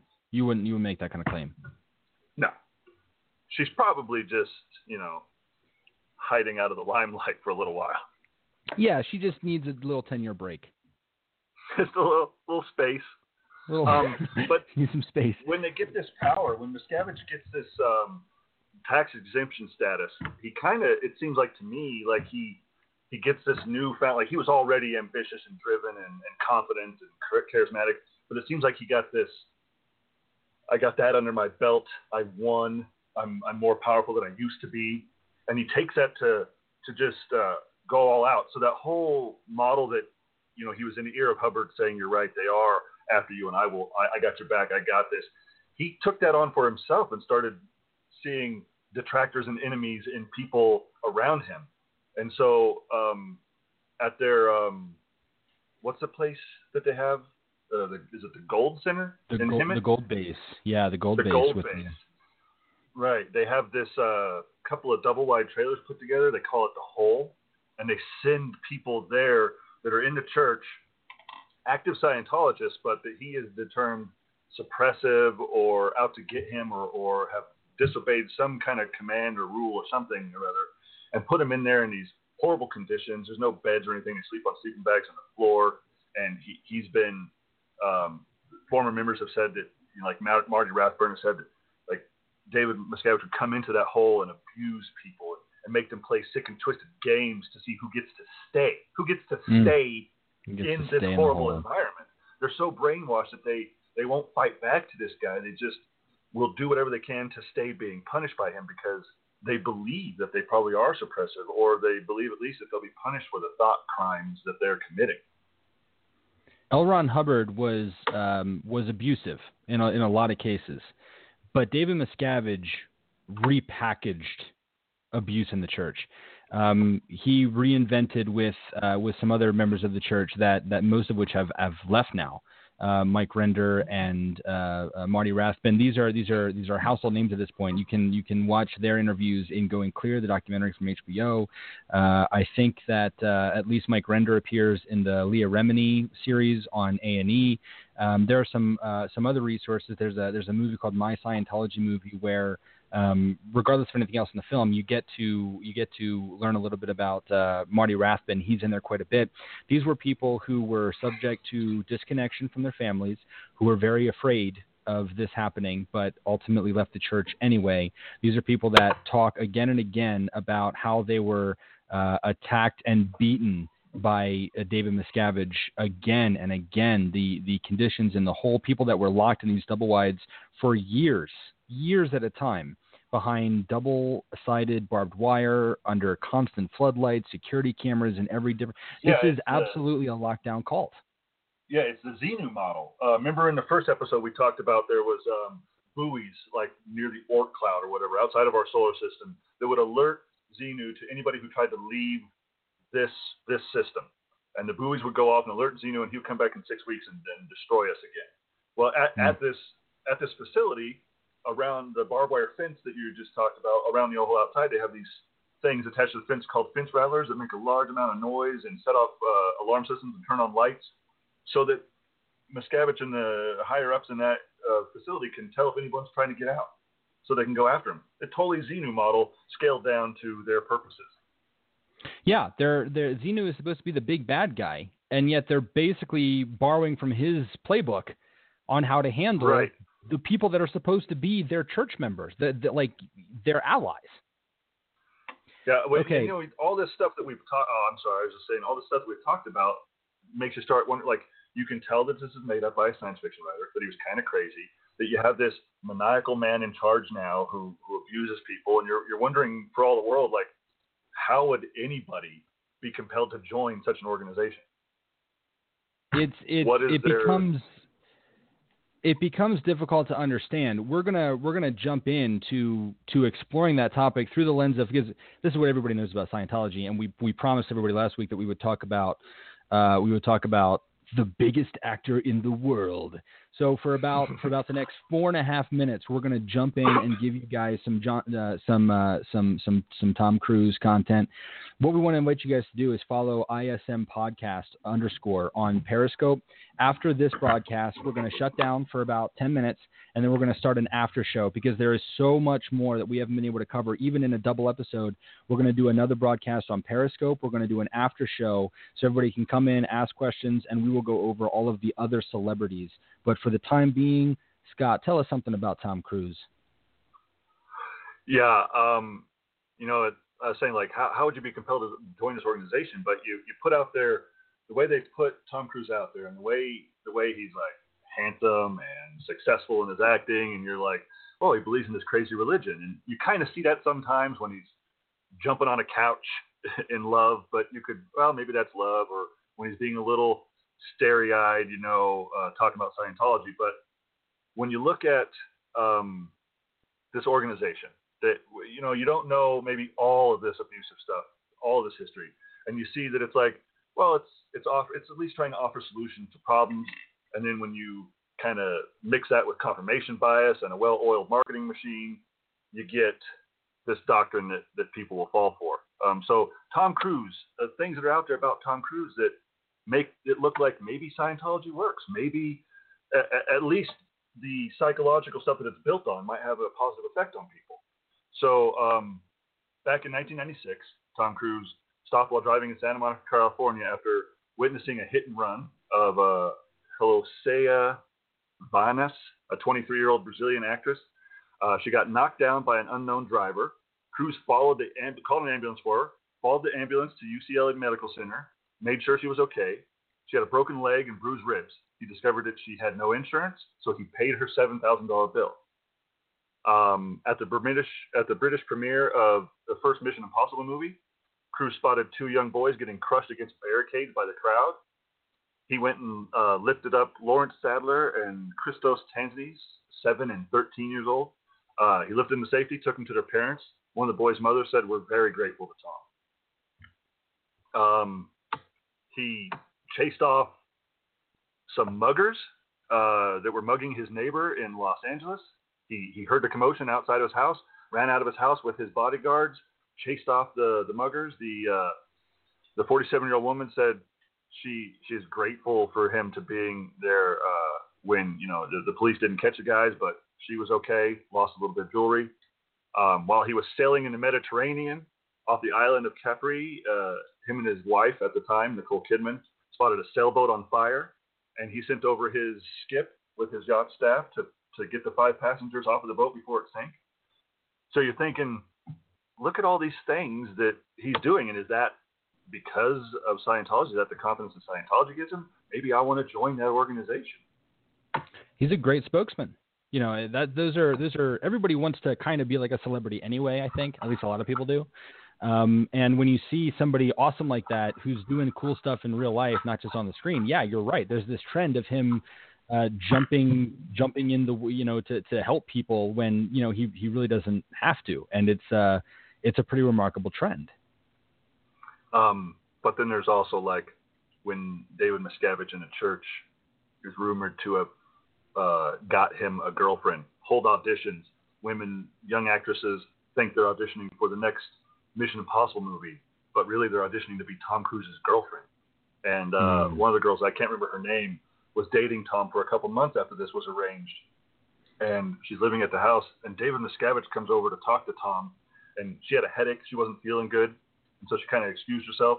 Later, when Miscavige left, Tom freaks out on her, bangs a table, yells, "You're being rude to the leader of the church. What is wrong with you?" And just like scares her and freaks her out so she leaves. So, you know, maybe not all good.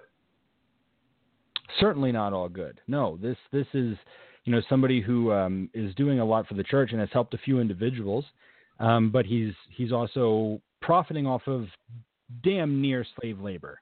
Um, right. This is this is documented in several places, and uh, people that have left the church say that there's no way he doesn't know what's going on, what it's costing the Sea Org and other volunteers who are working sometimes 30 hours at a time with no sleep, who are kept in strict, strict discipline, who aren't getting paid, and are working to renovate his hangar or you know redecorate the inside of his house.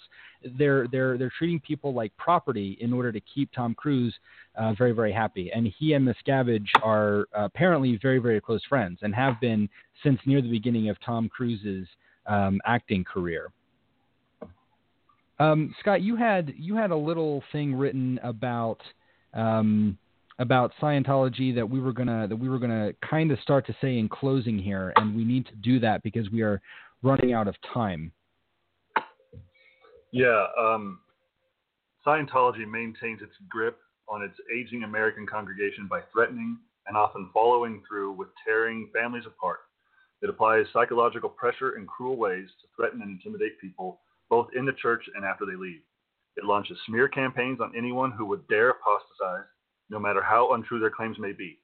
They reject the normal bonds of family through the Thetan narrative, yet rely on emotional connections between loved ones to manipulate followers. As an organization, Scientology is emotionally violent, physically abusive, and chronically fraudulent. We we we could we could do an entire another episode on this, guys. But I think that two is probably sufficient. Tune in for the after show on Periscope, and we're going to cover some more material there, and it's going to be very very cool to get to engage with you guys on that platform. Um, in closing, I wanted to say Scientology has perfected one of the core strengths of all religions the selling of an invisible product. They sell physical products too, Uh, Dianetics dominated the bestseller list following its initial publication. Uh, between late 1985 and 1990, at least 20 books by Scientology founder L. Ron Hubbard became bestsellers. There is some contention about whether or not that was from the public or whether or not that was the church purchasing copies of their own publications. In March of 1988, nearly four decades after its initial publication, Hubbard's Dianetics, The Modern Science of Mental Health, was number one on virtually every bestseller list in the country, including the New York. But the true product of Scientology, the one that gets people to pay with more than currency, is humanity's old nemesis, faith.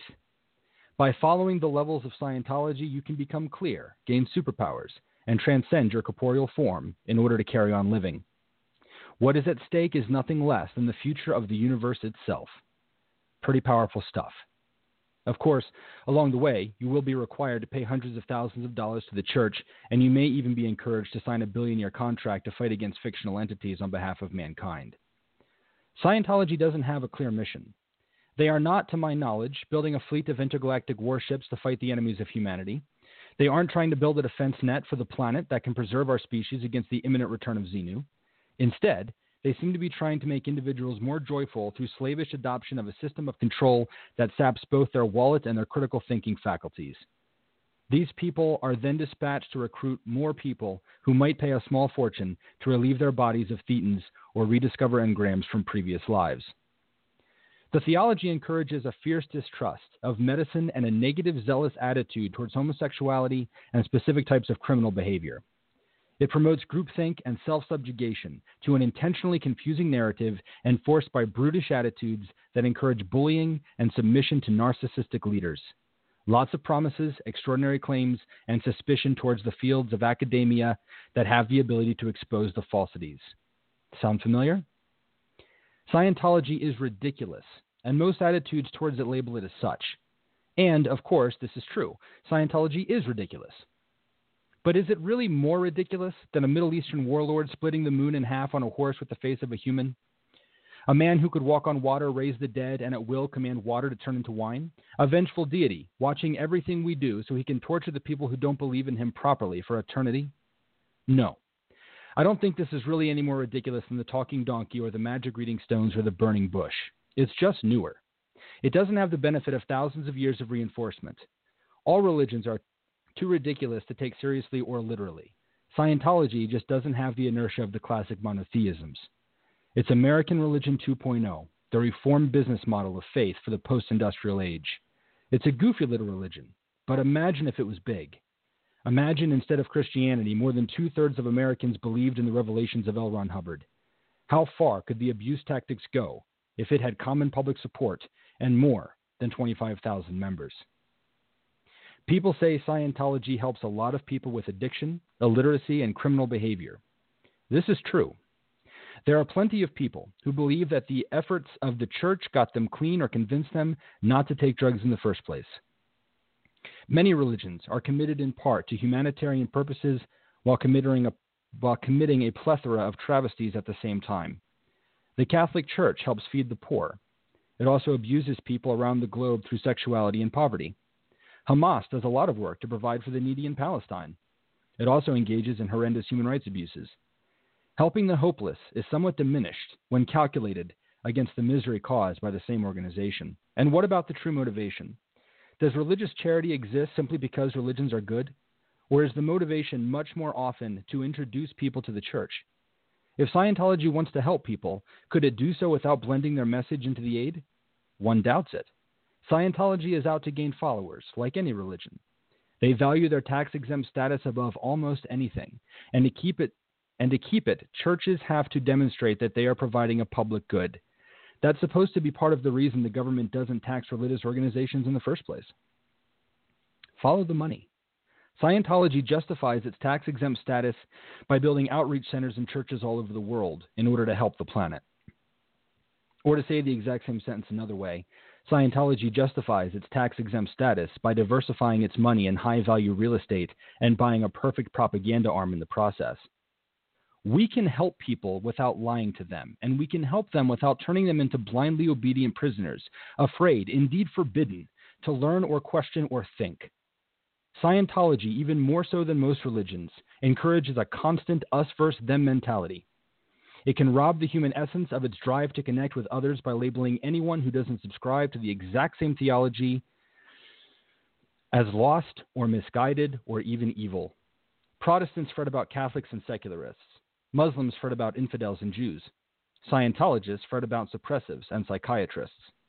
By the way, they all absolutely despise apostates relative to themselves, and none have a very good history with sexuality, the treatment of homosexuals, or equality for women. How do you form a real human connection with someone who your church labels as negative? If you believe anyone who doesn't think just like you and your church are lost at best and actively trying to harm the universe at worst, there is not a lot of room left for genuine friendship or a free exchange of ideas, let alone the opportunity to soundboard doctrine with an objective mind. What a terrible thing to do to a human being. How evil and greedy one must be to want to dissuade normal empathy, foster strict sectarian distrust, and break people by making them choose between their families and their faith. Finally, the benefit of a religion in an individual's life states nothing about the truth of that religion's claims. If people feel better, more in control, and clearer in mind after the, after the cathartic experience of a confession like audit, does this mean there really is a galactic overlord in command of a fleet on ancient war airplanes living in a different part of the galaxy just waiting to come and use H bombs to blow us all away again? If someone gains confidence from a session or a book or a prayer or the words of a leader, and that confidence helps them achieve success in life, is that evidence for a supernatural claim made in a series of science fiction novels that detail a four quadrillion year old universe? Of course not. Justifying this kind of delusional belief because of its personal benefits is just as misguided as believing the earth is 6,000 years old because one thinks Jesus ended their alcoholism. We know things about our planet and about our universe. Beware any system of thought that makes extraordinary and contradictory claims while casting endless doubt on science and academia. If you have to distrust science in order to follow a religion, that should be a major clue that the religion can't stand up to the scrutinies of empirical testing and critical thought. Reject this cult, but don't pretend that it makes less sense than any other. These narratives require you to stop thinking, to accept the bizarre and the controversial on faith, to surrender your personal sovereignty in the name of what is, plainly, nothing more than an interesting lie. Every aspect of Scientology is overpriced, unimpressive, and grossly exaggerated. This is a trap, and it's very good at being one. We would do well to make note of how it works and why people are willing to hand over vast amounts of money and their very freedom in order to feel like they are part of the club that has all the answers. Capacity for faith makes you a potential sucker. There will always be another theology ready to seize on your fears and leverage your desires against you. There is, however, a defense. Never stop thinking. I want to thank everybody for listening tonight. This has been the most fun I have had on the show. I'd also like to direct everyone to my recent blog post about my journey with ISM through January. It's available for free on patreon.com slash informed podcast. Before we go for the evening, I have a very exciting announcement that many of you have probably guessed over the last two hours. In fact, it's not I that has an announcement, but us. My good friend Scott has agreed, at his peril, to join ISM as my permanent co host. Guys, I could not be more excited about this. The last two weeks have been full of sleep, devi- sleep deprived nights and giddy calls between us as we discovered more and more bizarre things about Scientology. We've worked very hard, but it never felt like work. Instead, we were just enthralled with the journey of discovery and the shared sense of awe and humor as we continued peeling layers off of this batty onion. Scott and I collaborated once before on episode 10 of ISM on simulation hypothesis, and we knew we had a certain chemistry then. You can find that and all of our previous episodes on Blog Talk Radio slash Informed Podcast on iTunes, as well as on iTunes, I should say. We have also been working hard at reforming ISM into something shared, and we have some brilliant ideas lined up for future episodes, starting with a very special free bonus episode this Friday at 8 p.m. Eastern. This will serve as Scott's official introduction as permanent co host and will give you all a taste of his style. The episode won't go as long as usual, and Patreons will not be charged. It's just our way of celebrating the new ISM. Scott has been a friend of mine for a while now. He is a brother in humanism and a master of counterapologetics. He has been my sparring partner, my comrade, and my fellow traveler along the ill lit paths of wisdom and skepticism. I believe that together we are going to continue giving you one hell of a show. Onwards and upwards. Guys, tune in for the after show That'll be starting in just a few minutes. You can follow us on uh, Periscope to get that broadcast.